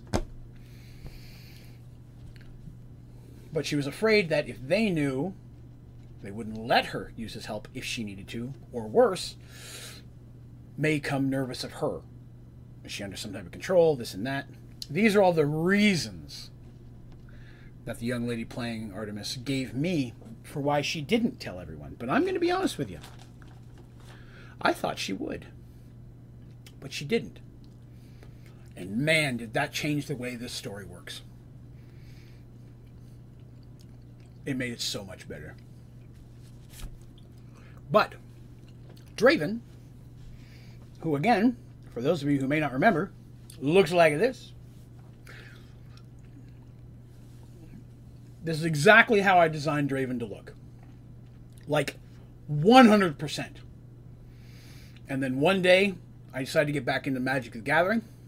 Some friends wanted to play. And I'll be damned if they did not create a character for Magic the Gathering that looks exactly how I always imagined Draven to be. Sorin Markov is the name of that character. But that is 100% Draven. So, that's my boy. Fun, fun times. Artemis, sitting there, lost in her thoughts, startled by a loud noise behind her. Quickly, she hops from her chair and looks around, and there's Darsh holding a pie and a fork. I'm sorry, Artemis. I didn't realize you were awake. I would have been quieter. If you'll excuse me. And he walks back, goes back to his room, goes down the stairs, taking the whole pie with him. A little bit hanging in his fur. Darsh the pie, ma'am. I can't tell you how many times the pies show up in Darsh's life. so, minor recap. Dandy meets Galen One Eye, head of the Thieves Guild, becomes part of the Thieves Guild, does a mini quest, now has a resource. Darsh finds his cousin Rokar, member of the Navy of Kronear. Awesome, it's his cousin. Source of information through Kronear and the Minotaurs, possibly a door into the Kronear hierarchy should Darsh decide to one day involve himself in that. And now Artemis has met Draven. A thing or creature, which some of you may have a rough idea what is. Feel free to conjecture. But um, a creature that says can offer her incredibly amount of help in a situation that will have a drastic effect on an almost infinite amount of lives. In return for her assistance in some dealing with some other creature like him, a brother, that she has to willingly assist in order for it to work. Putting Draven in a bit of a conundrum as well. Because it's way easier when I, I don't have to ask. Mercy. Don't worry, I haven't forgotten about Mercy. We just got a little while before we get to Mercy. The next morning comes. Companions again do all their regular stuff. They put on their rings of teleport back to home, central teleportation. Put all their real valuable stuff in their hidden treasure room. Dandy booby traps the hell out of it. Get their house, make sure all the fire's out, no dangers, lock up all the doors and windows. Go across the street to Molly, who's already up baking pies. Actually has a brand new one ready for Darsh for the trip, which he was totally hoping for. And it's blueberry, it's his favorite. We say goodbye to Molly. Make sure Molly has a key because Molly looks after the house while they're gone. She knows not to mess with the basement. The whole house isn't trapped, only certain entrance points. Molly has been made aware of where some of those are in the areas that she goes. She doesn't go to many of the place rooms. She just keeps an eye on the place, goes inside if she has to. It's not like they have pets She's not feeding a cat. So, they make their way to the ship.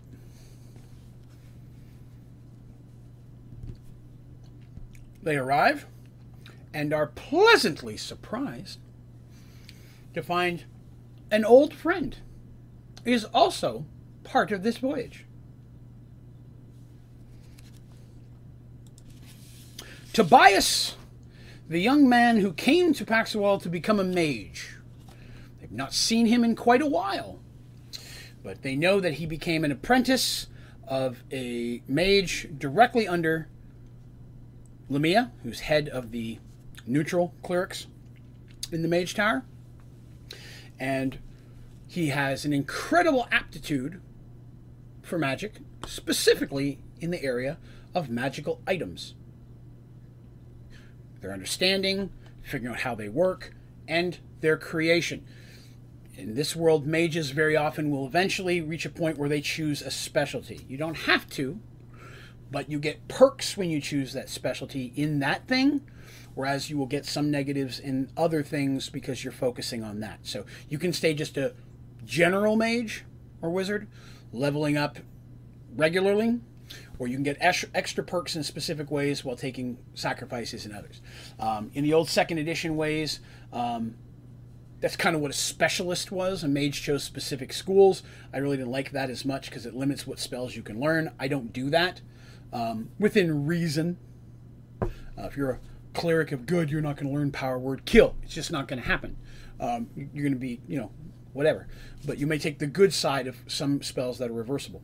It's more clerics are much more limited because of their religion. Mages can learn just about anything, but if you choose a specialization in a specific, I don't choose the schools as much as I do a style of magic. And down the road, we'll talk about those a little bit more. Um, magical items and artifact study and creation is one of those spheres or styles of magic. I make magic items. I figure out how other people's magic items work. Same with the goal is to always learn to make an artifact. That's the dream of anybody in that role. If you ever want to be able to make an artifact, which if you're not sure what the difference is, an artifact is a one of a kind magical item of usually immense power and skill beyond what a regular magic item can and usually involves some type of a creation method that makes it almost impossible to make a second one. Not always. For example, the stones are technically artifacts. They are there's only one of each stone in existence, but there are several stones. So you can make more than one artifact, but they may work differently than each other, but they still fit within that theme. So if you ever want to make an artifact, my you have to go down the sphere to be able to do it. This uh, style of magic. That's his style, and he is exemplary already, working out so well that he has graduated up a step from just being a lowly apprentice.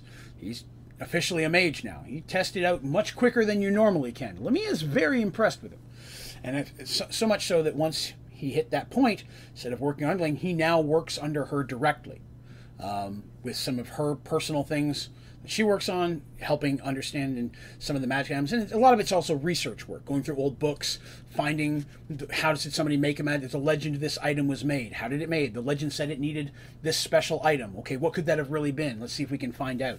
So a lot of it is just research and he's really good at It. he's worked with and under lamia for a little while now. And so lamia trusts him and likes he's got a smart head on his shoulders and because we're dealing with undead, and we don't know if the undead are being created by potentially a magic item or artifact. Lamia and the Mage Tower decided to send a couple of mages over that were specialized in that type of magic.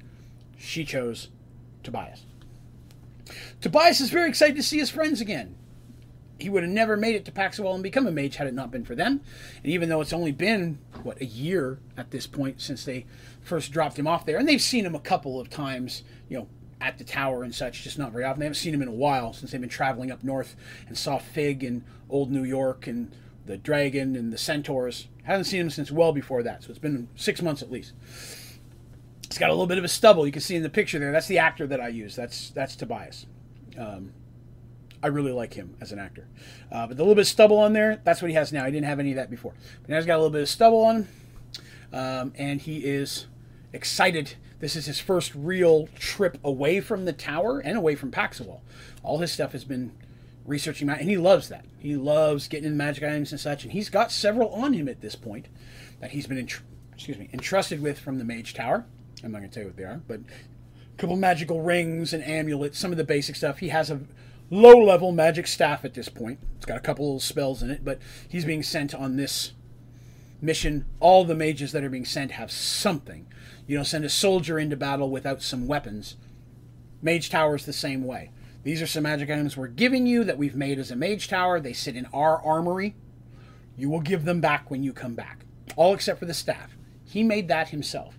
Actually, did so well with it. That's what really won Lamia over to him and kind of what got him under her. He made the staff and with his limited skill made a staff much more powerful than he should have been able to at his age and skill level.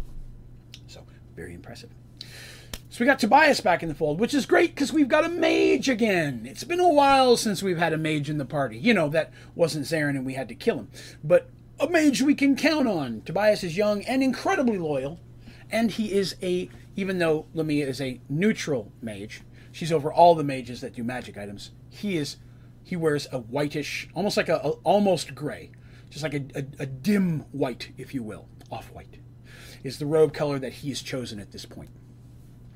Um, because in many Dungeon Dragons uh, worlds and such, the color of your robe denotes your alignment uh, and such.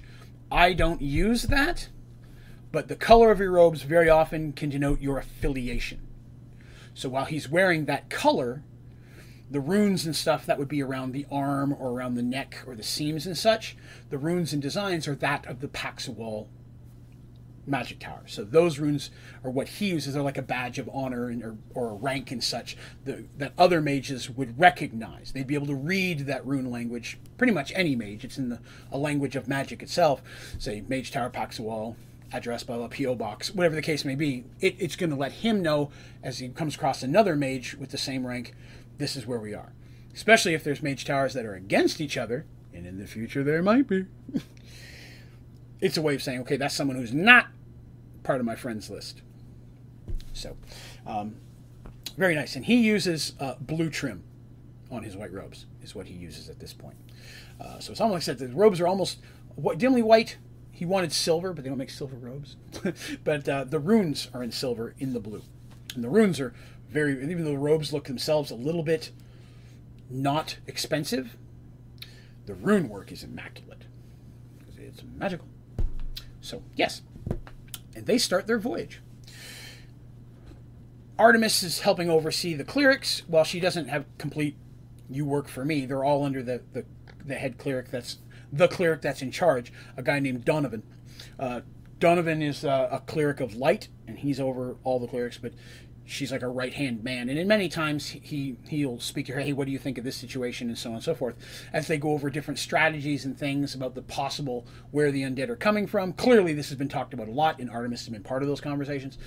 But now they're you know, he's saying, hey, I've talked with you some, but what are your thoughts? What are your you've been out in the world even more than I have. What have you seen? What could this be? Sorry, very thirsty. All right, so it takes, as I said, about five days to get there. The ship is going full steam the whole time. In fact, at one point, they even catch up to one of the soldier ship and pass it that left a day or so before them. Um, but they make it to the port of Thorman. And Thorman itself, uh, it was a port city before the merge. So it was already, but it was it was on a river more than it was an ocean. So its docks had to be slightly recalibrated, rebuilt to be able to have more deep water vessels come in. Um, but it has a decent amount of ships already. Even though it's a smaller kingdom, its navy rivals Paxwell. Um, and that's one of the big things that Paxwell uh, is is intrigued with. Hey, we got somebody with a navy as strong as ours. We really want to be allies with them. We want to work something out. And they have peace stuff overall, but nothing hardcore. And so Paxwell using this opportunity to A, it's undead, and we don't want them to hurt anybody. But this is a great chance for us to really schmooze in with Thorman and get uh, some friends there. The head of Thorman is a king. Now, if you remember, Paxwell is ruled by a council, of which the mages and the clerics and the merchants are all part of that. Thorman has a has a king, and that is King Gerald Dragonsbane. Uh, his wife Maria Dragonsbane, and a daughter named Lana. Um, Lana uh, is the daughter of his first marriage, and Maria is his second wife. Nothing funky there. Nobody get poisoned. Not an evil stepmother. I didn't do any of that classic stuff, so I mean, get that out of your head right now. We're not going to worry about any of that. They get along just fine. Um, but yes, they arrive, and of course, you can see that the city is in shambles. Not like it's been attacked, but people are fleeing.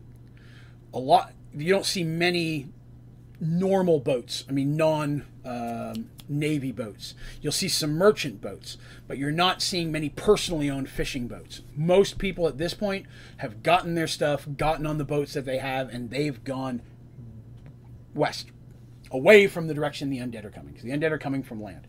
Uh, those who don't have boats and options are fleeing west and north as they can, but the city has a whole mess of refugees from the villages and smaller towns that are part of Thorman's uh, kingdom. There's a lot of them that go all around it.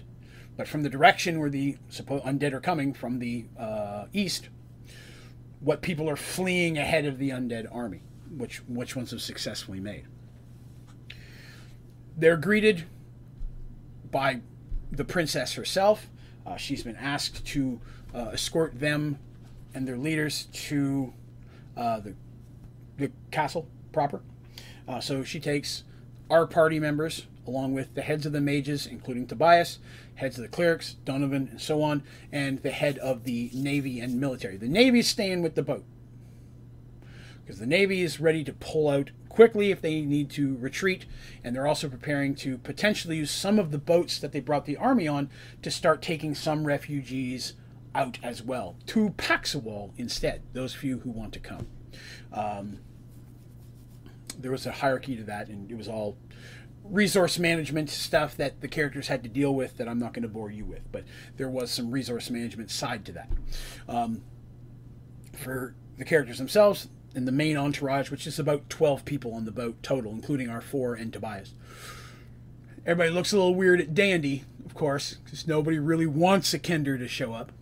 And there's also a lot of looks at Darsh, because Darsh is a Minotaur and he's showing up on the human boat they find out, almost landing immediately, that Kronear has also sent a small ship of Minotaur offering their assistance in this time of need.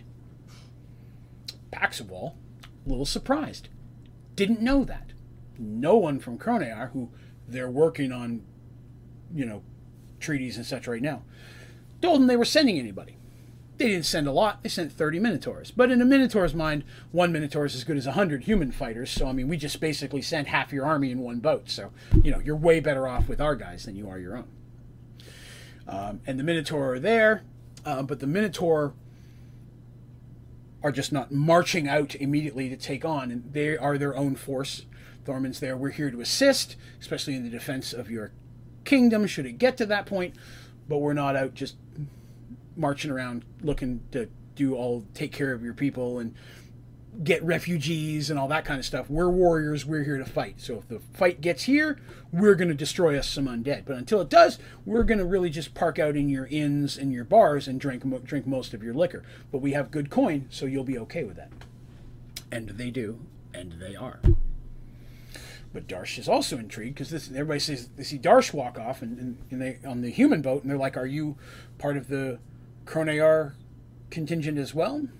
And he says, No, I'm I am not currently a member of the Kronear Kingdom. I have not yet had the opportunity to visit the islands, though I hope to soon. Um, I'm a representative of Paxwell, in which the head uh, ambassador that's there in the ship is like, Yes, no, he, he speaks for us. He and his friends are uh, allies of us and have helped us in many situations.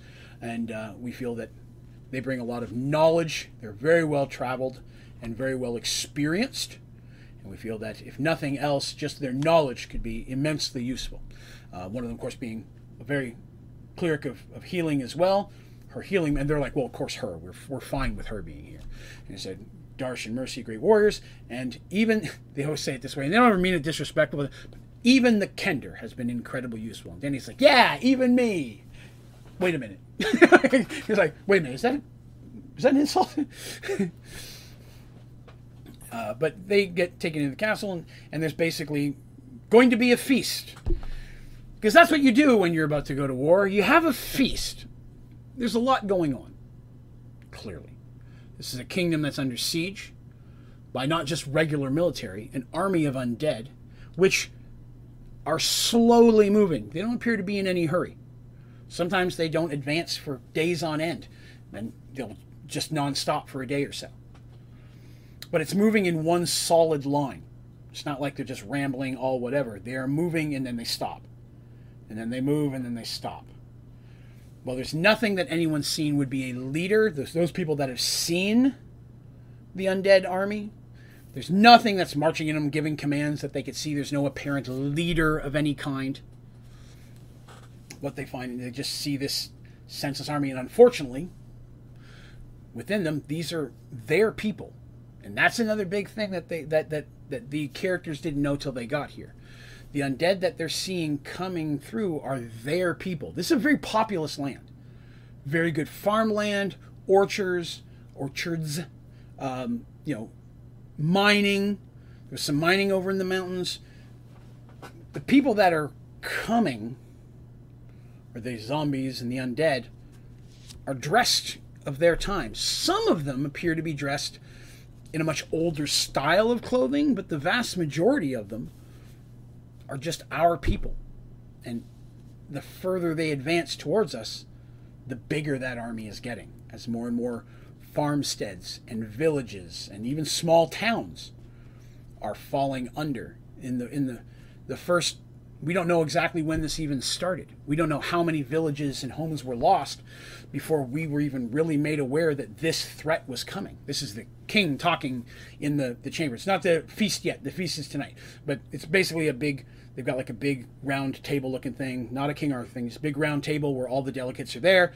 Some of the people are, are standing. Darshan and the homies, the, the party, they're standing because they're not official delegates, but they're standing behind the Paxwell delegates. They're with them. Tobias gets a chair though, because he's a representative of the mages. Um, but this is the king and, and, and their general. The general. There are three. One, two, three, four. There's several people of importance in this kingdom that I need to make you aware of, other than the royal family I just talked about.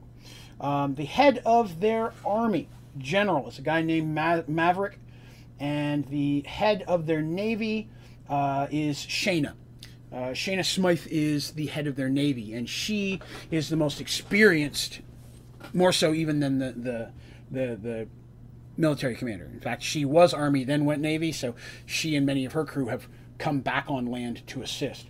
Um, the high cleric of there's a small there's a there's a cleric tower here, cleric thing as well, but they have just one high cleric. Her name is Kara, and she's a high cleric of Manara and then the head of there's a small mage tower here as well. And i will say that the mage tower in thorman is 100% already completely hooked up with the mage tower in paxwell. And the mage tower that was in arduel was mostly wiped out by the evil guy who tried to take over the kingdom. But as it's rebuilding paxwell has sent people to do that. So while the kingdoms may not be completely in league yet the mage towers are one unit. They very quickly learned they needed to link up together because they're all trying to figure out what caused the merged and everything to happen. And then the undead thing started. We got to be to figure figure out that out. So the mages are already linked, if you will, um, in many ways. But the head of uh, the mages is a halfling named Trips Rumblebottom. So Trips is there, and Trips and Shayna uh, and Maverick are kind of giving the information, and the king chimes in a bit, but it's really his commanders and clerics and such that are giving what they know. Kara as well, the head of the clerics. So the, what I've been explaining, you know, that the it's their people that are coming. They're moving slow. It appears that they're clearly being controlled by someone or something or some ones or some things, but they have no idea what it could be. There's been no sight of it. There have not been any undead animals. That is important. There's no undead horses, that undead warriors are riding on. It all appears to be pretty much zombies. And that's what the, what the clerics have said. We've sent clerics in. Many of them, especially the ones that were fresh, they're able to turn or, or even destroy relatively easily with their with the higher level clerics can do that. But most of them, even the ones that have only been undead for a short while, a few days, normally they should have the ability to turn them. They're weak enough undead that their powers do it, but for some reason they can't. Whatever is pushing them is stronger than what they can push back, which is a lot when, when you're pushing back with basically the power of a god.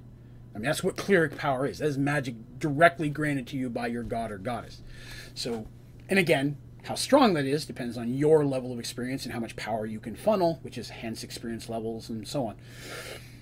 But even the experienced clerics that they have, which are pretty experienced, nowhere near as big as Bart and Mara from Paxwell. But Kara's no slouch. She's she's more powerful than Artemis is. She goes, even myself, it was all I could do to turn the few that I could. Whatever is pushing them is a, has a strength behind it I can't understand or explain. But it is clear that it's coming from one single direction. Everything's coming from the west. At one point, Mercy speaks up because they're not. It's not like they're not allowed to talk, even though they're not sitting down. She speaks up. She goes, "At one point, we had heard rumors that there was an enemy from the north or west as well. That was a concern. Is it possible this is them coming from a different direction?" The king shakes his head and says, "No, you're speaking of a there's a kingdom far, far to the northwest that was advancing this direction, and there was concerns that it had a large military, but then one day they just stopped and seemed to turn around and go back. Uh, they've never been an actual threat themselves, although we feared what people we sent out to speak to them never came back. When we sent people to spy on them, they never sought out to, to hurt any of our spies, but anyone who basically went speak, we sent to them to that kingdom which they don't really know its name to be honest, because it's quite a distance away. Um, just never came back. So they they ceased trying, and since that that kingdom isn't coming this direction, and then the undead popped up, that became a priority. But they've had no reason to believe whatever that group was uh, would need that. Their army was bigger than the group of what what army we were able to see was much larger than the group of undead that we're seeing. That army itself was massive, and it's something that the kingdom has spoken to Paxwell about before, and Paxwell is aware of. They don't believe that they're linked in any way. Was a question that Mercy asked. Now, during this interaction, something catches Dandy's eye. She's not sure what it is. But there's a guy there's a big guy, and he's one of the servants, and he's helping serve drinks and stuff to the people. But unlike all the rest of the servants that are in there, he seems to be having a hard time of it. He just everyone else looks like they're very experienced. You're pouring the wine a specific way. And, Excuse me, sir, would you like to? May I take your glass? And he seems, you could say, almost like the new guy. He's a very, very big guy, but he's shaved head guy. And Dandy's keeping an eye on him. He seems out of place, but he's not doing anything, you know, harmful other than being slightly, you know, klutzy and awkward. Dandy makes a mental note of it. Anything that stands out to Dandy, so that's a mental note of it. I'm going to tell everybody about it when we have time. I'm going to tell them right now because right now they're talking about zombies, and zombies are so exciting. I saw zombies several times, and when I saw a zombie, and Tobias is like, did, did you mean to say all that out loud? And she's like, yeah, I was telling you what I saw. But the guy, the, and he's like, I, I didn't, I didn't see it. Literally, her inner monologue just comes out sometimes. And Tobias is like, I really would like to hear what, what they're saying about the zombies. And she oh, they're back to the zombies. Yes, let's. Tobias shakes his head. Basically, what they've decided in this meeting is that clearly there's some type of source and they need to find out what it is. The mages are going to work together by trying to cast some big old magic spells to see if they can find any type of magical influence that they can find. The clerics are going to try to do something along the same lines. And then the military is going to start going, Paxwell joining up with uh, what's left of the Thorman uh, military that hasn't already gone out, will be marching towards the front lines, if you will. They're going to be going to try to hold the line and try to help uh, evacuate anybody from the kingdoms and villages, or not kingdoms, villages, towns, and farmsteads between Thorman and the undead army. At some point, they're definitely going to hit up against the undead, and they'll have to deal with that. But right now, they're one of their big things is try to assist Thorman in protecting those towns and such while they evacuate. Our characters, our friends here, decided that they are going to go along with that group. They're going to go in and try to help. That's that's you know the best thing they can do. I mean, they don't. Artemis isn't powerful enough to just up and cast a spell and figure out what's going on by herself. There's more powerful clerics working on that. But she's going to take uh, several of the clerics that were basically put under her charge to go along with these ones are going on. The head cleric that she was hanging out with, Donovan, he's going to stay and help with the big spells, trying to figure out what's going on and protect the overall kingdom with the, the big magic wards and such. But a handful of the other clerics of healing and several of the clerics of light that are going to be going out to assist and back up the soldiers. He says, "Okay, you're going to go there, Artemis. I'm going to put them under you." Okay, this introduce him to another person who is like a third in command. I don't remember the name; it's not important. But this is your right hand. You can, if you any need to, you can put the responsibilities on them. But you're in charge of these 15 or 14 clerics. Artemis is like, okay, wasn't expecting that, but all good. Um, Darsh wants to go speak to the Minotaurs and say, "Are you coming along?" and such, and uh, that's something he plans on doing after the, the meeting happens. But he's definitely going to go along because if his friends are going to go up there, Darsh isn't going to hang around with the other Minotaurs. He's going to make sure his friends are okay. And Tobias gets permission from the other mages there to go along with them support. And he's been put in charge of a few mages that are going to be going along with the military as well. There's one large town um, about two days' travel away that still has a lot of people in it. You know, a lot of people are, even though you hear that the threat's coming, if you've ever seen a zombie movie, the zombies are coming, eh, I'm not that worried about it. A lot of people have not evacuated yet, and there's probably a good thousand people that live in that area. And so getting that town evacuated is their first big goal, and they're going to do some of the smaller stuff around that as well, but there's a lot of people in there. So that's their first goal is to march there as best they can. So it's decided that on the tonight there's going to be a, a, bit of a feast to thank all these awesome people for coming because that's what you do in your royalty. And then the next day they're going to march out. Yay! I need another drink. All right. The meeting ends, and people are starting to talk, and that's where we, are you know the clerics are telling Artemis, you're going to have these people. Tobias, you're going to have these people. This is who you're going to be under. They talk to them, so on and so forth. Uh, this is what I want you to do. Either watch out for these type of things, look for these type of clues. They give them a couple magic amulets of warding versus undead, some real basic stuff to help protect them if needed, um, and so on. But Dandy tells the story about the big guy. I saw this really big guy. He looked really out of place. Now, everybody else at the table is like, okay, fine, you saw a big guy but not her friends. Her friends know that Dandy's not going to mention it unless it really stuck out for some reason. And they, well, what's he look like? He's, he's a big guy, white skinned human, shaved head. I, I, didn't get a good look at his face. Like he was you know, wearing like a kind of a servant's garb, if you will. Um, but he just, he, he, unlike everybody else who was serving who looked like they knew what they were doing, he just seemed really out of place. Um, Artemis, of course, being in every situation the person they would like to have speak as their speaker uh, because no one's going to argue with an elven cleric of healing. That's someone you want on your side. So excuse me general or so and so question you know, the servants and this and that we thought we saw someone we might know an old friend a large human do you from? And, and they're like no i apologize. I, I don't. There's a lot of servants that work within the castle and work for the royal family and work throughout it. And then with the busy times that we've had, a lot of people who've evacuated from those towns and such, uh, many of them have been brought in and basically hired on to help assist deal with all the extra military coming in. There's a lot of people cooking foods and taking care of the military, make sure they have supplies. All the blacksmiths have come into town and we've gathered all them making weapons, repairing weapons and armor. So there's a lot of new faces in here. I apologize, I don't recognize, but I can ask around if you'd like. And I'm just like, well, it's not that big a deal. We we thought we saw someone we knew and we thought we'd ask about it. Friends are like, okay, Dandy, if you see him again, let us know. Because if he if he set your you know spider senses a tingling, we we need we need to at least figure out why.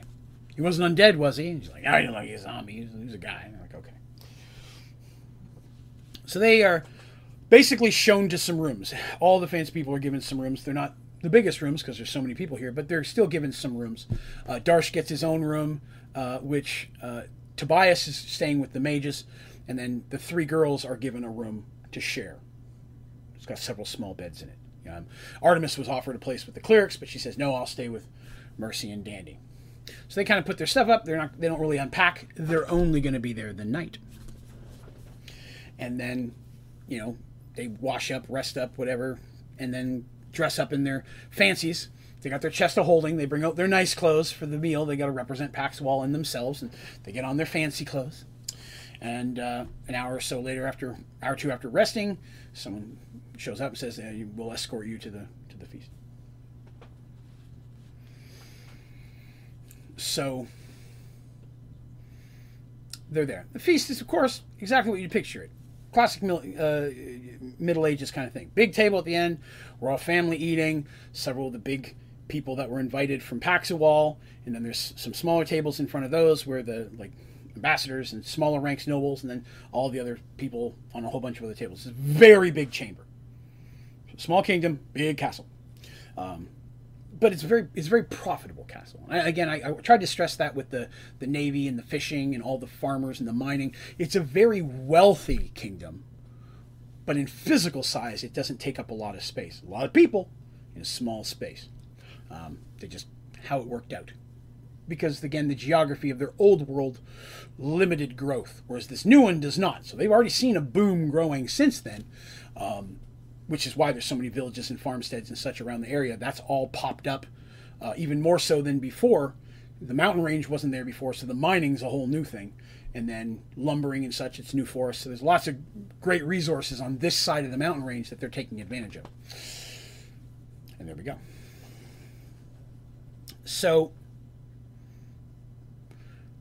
they arrive at the feast. Everybody's eating their food. Darsh is always enjoying all the foods, trying not to be too rough. That's you know, spilling everything.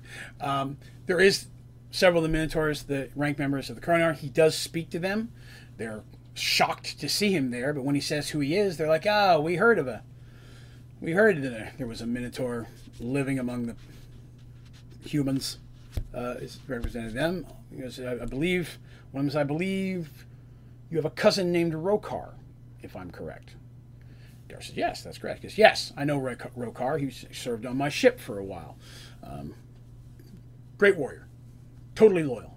Absolutely no problem with him. He speaks highly of you. I've got no problem. And from what I could tell, you were the elder in the family, were you not? And he goes, Of the two of us, yes, he was. He goes, all right. Well, he's a he's a good lad. Rokar's an adult, but this is an older man. He's a good lad, and he said nothing bad about you. So you're fine in my book for now. Minotaur. Darsh's like, okay, thanks, I appreciate that. And things go about. Now, as the evening winds on, people get to drinking, hanging out, stories of adventures. At some point, um, even our characters are asked to share some of their tales, their adventures, and they share some of the, especially the crazy stuff, which most of the people here have never been involved in. They're like, oh my god, this and that, and they they don't mention Zoltan, the demigod, the artifacts, or the stones. They leave that out. But some of the adventures they're on while looking for them, they talk about the flying citadel, how they were at the Valley of Sacrifice when that battle happened, everybody here knows about that, even Thorman. They're like, oh, wow, you were there. Like, yes, yes, we were there, and so on and so forth. We are actually up in there, and we are fighting and such, and there was an evil wizard, and we whooped him real good, and this and that. And they leave out the undead Minotaur bad guy in there because, you know, Minotaurs talk about the story. In at one point, Dandy's up on a table and she's reenacting this stuff, and and everybody's laughing because very much jester. The jester for the king wasn't happy because she was taking his job, but she's up on a table and she's reenacting with the silverware and this and that. And while she's doing it, she's spinning around. She accidentally kicks a butter dish and it gets Darsh and it's all. And he's like, "Why with the butter dish?" Because if you'll remember, this has happened before, and he's trying to wipe it off, and then everybody starts laughing. Even Darsh starts laughing. So the Minotaurs get quiet, like is he about to kill the Kender? Then he starts laughing. They're like, "Oh, it's okay then," and everybody starts laughing because you know it's a Minotaur. You don't know what they're going to do. Most of these humans have not really dealt with many Minotaurs in their lives. But it goes on and everything's happening. There's some dancing and music going on, and people just trying to enjoy an evening before they know they're about to march off to see probably some seriously horrible stuff. Uh, the dead bodies of people they've known and loved rising, trying to kill them, and maybe even succeeding in front of their eyes. So there's, there's a lot of heavy stuff. They try to enjoy it.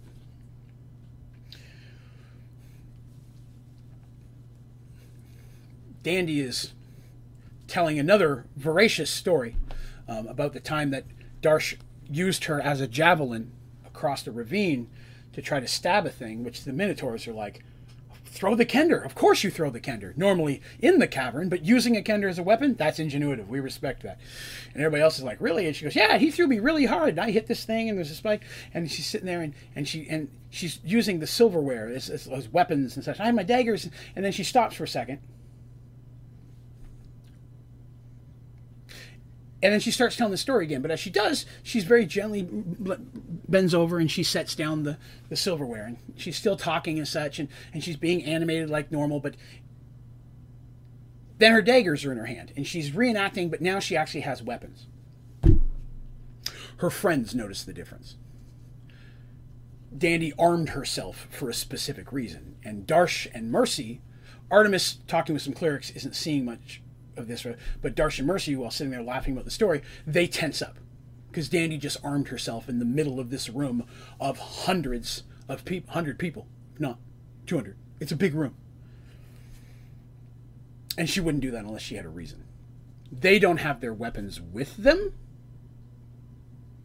per se. They've all got a dagger or a knife or something, but they're not walking around with their swords. Mercy doesn't have her morning star but there's an they all have at least a dagger on them, and there's enough cooking utensils and plates and such around here they could do something. And there are guards in the room with weapons if they need one.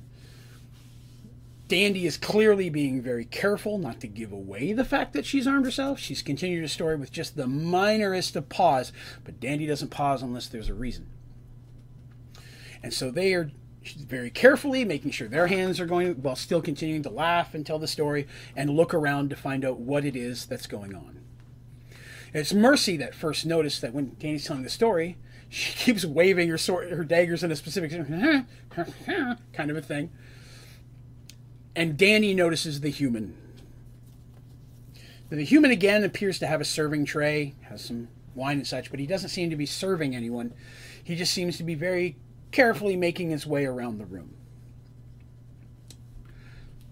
But still not out of the ordinary. He's a big guy. Mercy, who's sitting next to Darsh, is able to nudge him with the leg and kind of point that direction, and Darsh sees the big guy as well.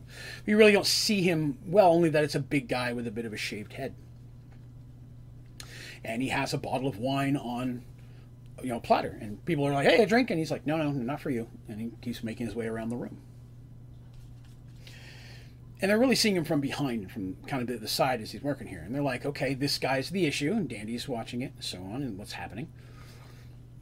And then at one point, you can see he's making his way towards the head table where the nobles and the king and the princess and them are sitting. And he gets beyond the table, and they lose sight of him for a moment.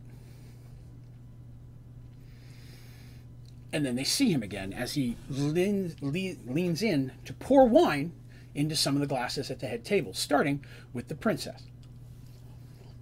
And this is the first time that they can see his face. And he's not an attractive guy, but he's not hideous. If it weren't for the huge scar going down one eye, and that one eye being completely whited out. You know, it's at this very moment telling this story that I realize how many people have one eyes in my stories. I didn't realize that was a theme until this very second, but I apologize for all the one eyed people. If you're a one eyed person, doesn't mean you're evil. Just how it worked in the story.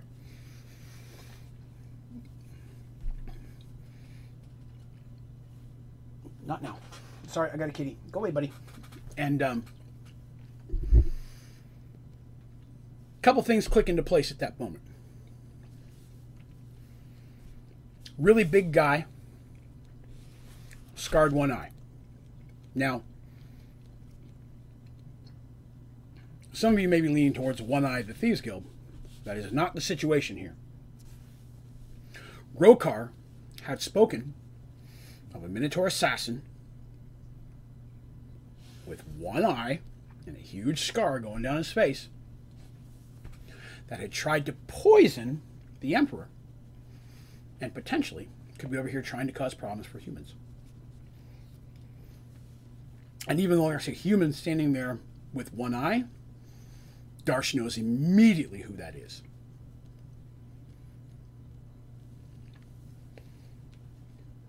He goes to stand up. At the same time, a flash of glistening light as Dandy whips one of her daggers straight at the princess. Going right by, shattering the glass in her hand, popping into the into the wooden chair at her back. And everybody stops. Except for the guards who immediately start drawing their weapons and such. And everybody looks at Dandy, and the princess is shocked. And Darsh yells out, Stop that man, he's trying to poison the king. And immediately, people look at the big guy standing behind, who quickly pulls out a dagger and tries to stab the princess. Darsh's call out was enough that the guards start rushing in, and the king jumps between this big guy who's probably Mentor and the princess and rests with him and ends up getting stabbed in the shoulder himself. But puts himself between his daughter and this guy. And the guy then tries to rush out. And he's a big guy. But as he begins to move and start pushing through people, he gets bigger and his almost like his skin rips and he almost doubles in height. And literally the horns grow and he changes into a minotaur directly in front of them. and knocking a human down grabs the halberd, which, if you know what a halberd is, it's a very long polearm weapon and it's very, very large. Immediately starts attacking the guards, who were here purely for looks at this point, half tired, been standing here laughing at stories, probably snuck in a drink or two themselves. We're not prepared for this. The people that were prepared are our heroes, who go rushing in. Mercy and Darsh are immediately barreling through, pushing people aside. And again, Darsh runs, people move. The guards, unsure of what's going on, immediately start to encircle all the Minotaurs. To which the Minotaurs, then feeling threatening, start getting start getting pushy back with the human guards, which is totally not good to enrage a group of noble Minotaurs inside of the area.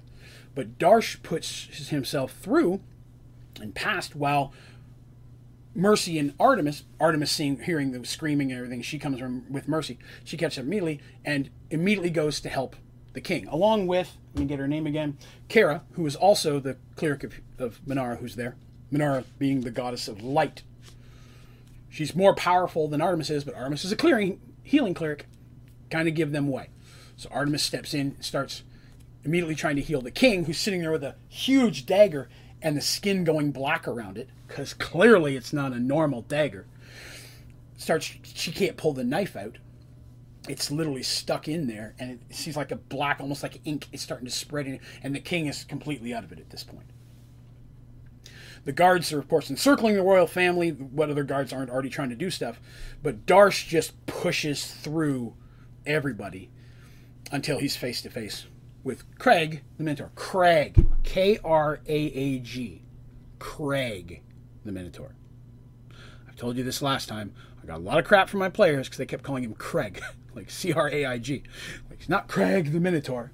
That's why they call him Craig. It's not Craig the Minotaur. Kraag the Minotaur. Much scarier. and Darsh runs in again. The guard's not knowing what to do in this situation because here's a Minotaur beating them down. Here's another Minotaur rushing into his aid, try to put themselves between Darsh. Darsh, as gently as he can be, hurls people out of his way. Because Darsh is big for a Minotaur. Not the biggest Minotaur there. There's a Minotaur bigger in the group. But he's probably second biggest there. He's large for a Minotaur. And well, a lot of Minotaurs have different colored fur in different areas. He is all black Minotaur. So he's very imposing and he just pushes people out of the way. And Kraag turns on him, squints his one eye, and hissing just comes at Darsh. All Darsh has is a dagger at this and a piece of a table that he kind of grabbed at one point. He grabs a it wasn't a table. I'm sorry. He grabbed the platter. That's what it was. He grabbed the platter that a turkey was on, and he whips the platter. And Kraag knocks it away with his halberd, long weapon, knocks it away.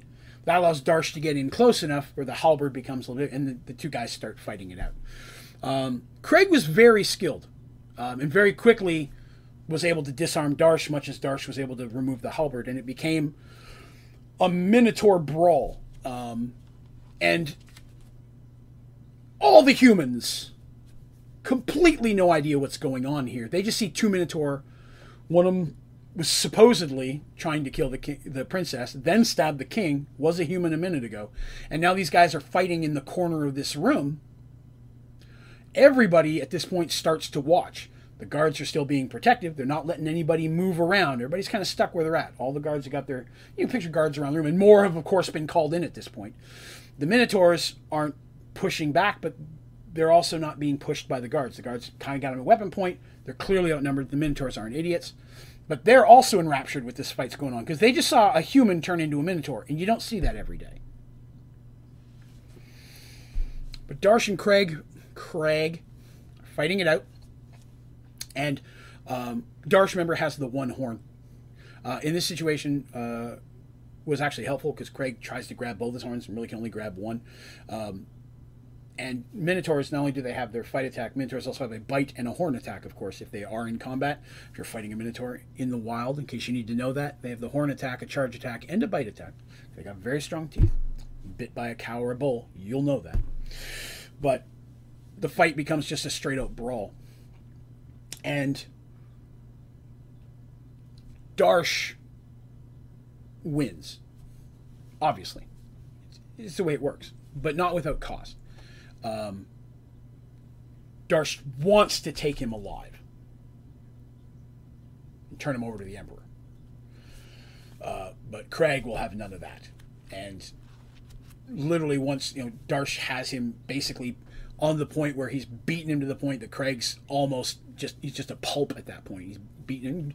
Darsh has taken some hits as well. Kraag was actually small for a Minotaur, but he was very strong. Uh, again, assassin type, more of the dexterous than the physical combat. But he, there's a knife pops out at certain points. He gets another dagger out and slashes Darsh a few times. He had a hidden dagger that he hadn't pulled out before. Again, very dishonorable combat from a Minotaur kind of thing. When you're being faced unarmed, you should face him unarmed as well. Honorable combat, like for like kind of thing. Uh, but he uses every trick he can, tripping and trying to grab chairs and such, and just not an honorable fight. And Darsh at, at, gets to a point where he doesn't have a choice. It's he knows that Kraag has at several times tried to pull guards in and use them as leverage and try to hurt the people. And Darsh, if I remember correctly, at the end ended up without anything to gets him, you know, in basically like a chokehold, and he's trying to choke him out. And Kraag pulls out yet he kept pulling out daggers. That was the thing. He kept finding daggers out of nowhere, and whether illusions or what, he clearly had some type of magical on him. But he kept pulling out daggers, and he's almost choked out, he takes the one last dagger and he swings up, and Darsh immediately raises his hand to, to defend his face from it. But Kraag instead stabs himself into his own throat and just and not and this is a jagged this is not a clean cut. He just rips it out. And in seconds bleeds out. In Darsh's arms still, because Darsh is trying to hold his throat in and such and yelling for Artemis, but it was too late. By the time Artemis got there, he'd already completely bled out. It's just a jagged slash. While this was going on, Mercy and Artemis are trying to deal with the king. Dandy shows up as well, and they're trying to figure out what's what they can do.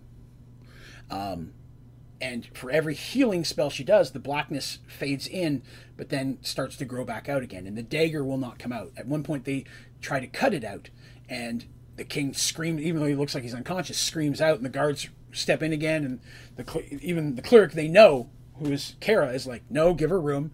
and they're in there, and another cleric show up, and they're trying to heal. And several smaller or lower level clerics are just constantly healing him, trying to keep it, but they're just trying to keep it at bay at this point. It's not healing him the whole; it's just keeping whatever poison or infection or magical whatever it is. So, not sure what to do. They're digging at it, and Dandy's like, we can try to cut it out, like, or rip it out. We can get one of the Minotaurs. They could probably pull it out, but I don't know what kind of damage that's going to do to the king. It could kill him. And they're like, we can't do that. Especially in the middle of this situation, all that would go wrong there. And Dandy gets an idea. And in her mind, Artemis is thinking, is this the moment? Is this it? Am I going to hear a voice talk to me? But there's no sounds from Draven, no words. She doesn't know what she's supposed to do. This king dies, it could start a war between the Minotaurs and this, especially if the Minotaur is the one that assassinated him. And in the middle of all this undead, he's like, this is a pretty big thing. I haven't heard a peep out of Draven. Is this not the moment that he spoke of? But Dandy reaches into her pouch and she pulls out this flask. And she goes, I'm told this is a pretty strong healing potion. We should probably have him drink it. And they're like, Well, where'd you get it? He goes, From someone who probably can't be trusted, but it's all I got. and like, well, if he can't be trusted, he goes, goes, put it in his mouth and make him drink it. Artemis, Artemis, Dandy's were okay, and she takes it and she pours liquid in, into his mouth. And as she is, the blackness really, really starts to shrink out. And as it's almost gone, Dandy literally just almost standing on the king's shoulders, heaves out as hard as she can with the dagger, and sure enough, with a sickening pop, it comes out. And it's just dripping this black ichor that sizzles when it hits things. And he's like, ew, and throws it down. That's gross. And she's smacking it with her hoopak. Not sure if it's alive or not. It's not, but she's, ew. And with that out, now the clear healing spells are clearly having an effect. The wound is starting to close. His color's starting to come back. Um, in a moment or two later, he comes conscious, though he's very, very weak. And Darsh at this point is taking care of the Minotaur. King's like, what is, what's going on? He sees the guards on here. What's happened? Is my daughter okay? And she's like, Father, I'm here. I'm okay. It's all right. You saved me. Because he did. Was very heroic. I mean, that human had Minotaur strength and he shoved a nasty dagger into him, but it was meant for the daughter. Because, you know, that's even worse. Kill the king's daughter, a Minotaur, it's going to cause even more problems. Savage stuff. Explain, the king immediately, you know, explain, or gets explained by Artemis, Sister Mara, what happened and that Darsh had taken out the assassin, and that that assassin had nothing to do with the rest of the Minotaurs. The king sees this, and he, he manages to. They help him stand up enough that he says he orders everyone to put their weapons away, guards and such. And he and he boat falls over again, and he says, "I'm going to excuse myself." I'm right now putting, and he gives the name of the general, Shayna. He goes, Shayna, I'm putting you in charge to deal with this. Figure it out. And then blacks out again, and the guards catch him, and his wife helps and daughter, and they, they help take him away. Shayna was there. Again, Shayna was the one who was also trying to cut it out, and it wasn't working. And Shayna, Shayna says, Before anybody leaves, you here, you, you, come here. And he pulls over the head of the Minotaurs and such. Do you know what happened, who this is? Darsh goes, This is an assassin. And the other Minotaurs are like, Yes, Kraag. He's wanted, tried to kill the emperor. We've been, you know, he's been. There's a wanted out for him now, so on and so forth. He's nothing to do with us. He's completely dishonorable. He's scum. We had nothing to do with it. And the fact that he slit his own throat instead of being taken, clearly, you know, scum. Darsh did a good thing by wiping him out.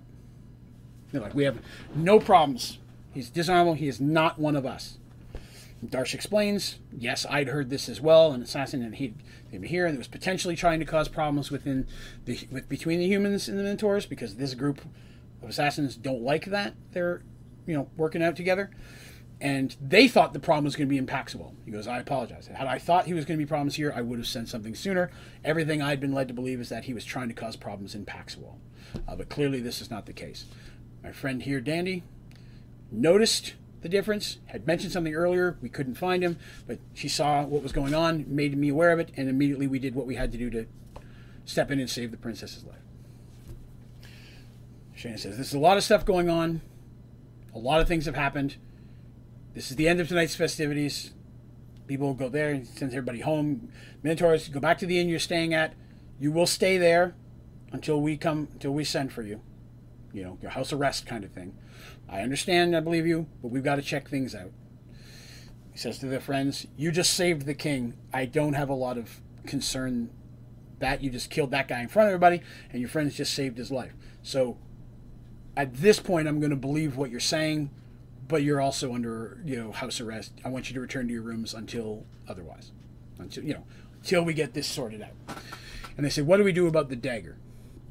Tobias steps up. He goes, I'll take it. He goes, that is not that is not a good dagger. That does not need to be in someone's hands. The mages should take that. We can see to it that it doesn't be put in. It's not put in a position where it hurt somebody again. And Shayna nods, and Tobias goes up and he pulls up out of a bag a, a, piece of cloth, and it's kind of shimmery, and he lays it across the dagger. He casts some type of spell on it, and then he goes down and he picks up the, the sheet, and he clearly has wrapped it around it, and he wraps it up tighter, binds it, and then puts it in a bag basically trapping the magic within the sheet of, of magic. It's a magic spell that we've created in the game. If anybody would like specifics about how the spell works, let me know. But it's a temporary spell of nullification. It'll nullify the effects of a magic item based on how powerful that item is versus the caster and the type of cloth that they use. So, so spell of temporary nullification won't last forever. If there's magic inside trying to get out, it will eat away at that spell and eventually get out. So it's a temporary binding. Uh, but Tobias has that. It was Tobias created the spell, and it's his his thingamabob. So he takes the dagger. As for the Minotaur, like, what do we do with that? And the other Minotaur just goes, burn it. He goes, this should not be buried in a way. He goes, he doesn't doesn't deserve any type of honorable burial. Burn it, throw it in the sea, do with it what you want, but it's trash. The Minotaur spits. You know, Minotaur spits really big. It's like a huge loogie. It's gross. Then he walks off back to take his few leaders that were there back to the rest of the Minotaur. Because now, you know, imagine there's 20 Minotaurs in an inn that just got surrounded by a bunch of human guards. There could be problems. so he has to go back and be like, make sure we don't kill all of you. We make sure we're following what's going on. But he stops and he pats Darsh on the arm and he goes, good fight. Well done. This is an older guy. And just kind of smiles and walks out. For the rest of the evening, the companions are pretty much in the room. Later that night, Shayna shows up and she says, "We've we've checked everything. We've done again. We can't find anyone else that was in league with him. We've talked to everybody, and, and, and at this point, we're going to take the story as it stands. Everything you've told us fits with what we've seen, um, and at this point, the king sees your actions as saving his daughter's life and not putting people in danger. Uh, and for that, that's the heir. That's because in Thorman." Son or daughter, it doesn't matter. The eldest takes takes the heir, and it's the only heir, so it's not like there's another heir that's teamed up. Um, you almost, you know, we almost lost the king's only heir in a bloodline that goes back hundreds of years. Uh, you kept that from happening, and that means a lot. Um, so the king would, you know, is, is fine with continuing with everything we talked about in the chambers, trusting everyone to do what they've done. This was a side threat that has been dealt with should it need to be spoken of, we will speak of it again in the future. But at this point, we're going to trust in everybody and everything that they promised, both you, the Minotaurs, Croniar, and we're going to move forward with this because we still need your help. All of this is just in the way of the bigger picture, and that's to stop that undead army. Party is happy to hear this. Like, thank goodness. This was a problem, but I'm glad we can move past this because there's a much bigger threat coming that was almost drowned out by some internal strife that could have been way, way worse had Kraag the Minotaur been successful. But the night goes through and everybody rests, and then the next morning, everyone gets their gear and packs up and begins out to try to find the source and stop an army of undead marching upon the kingdom of Thorman. And that is where we will call it for the day think that's a good stopping point. We've been running about two and a half hours today. Um, we did just doesn't feel like we moved a lot, but I, today was a, a, lot about story uh, and setting up things for the future. So there's a lot of a lot of that. So hopefully you guys found today's episode to be enjoyable.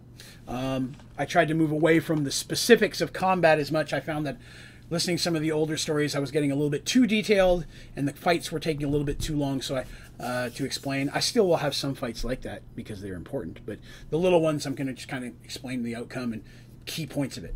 Um, but that's a good stopping point for today. Uh, so where are we? So two weeks from now, we will have episode 16 of Merge Worlds. Uh, for those of you who listen to the audio podcast, again, I apologize that it was. Um, the last couple episodes are not up there yet.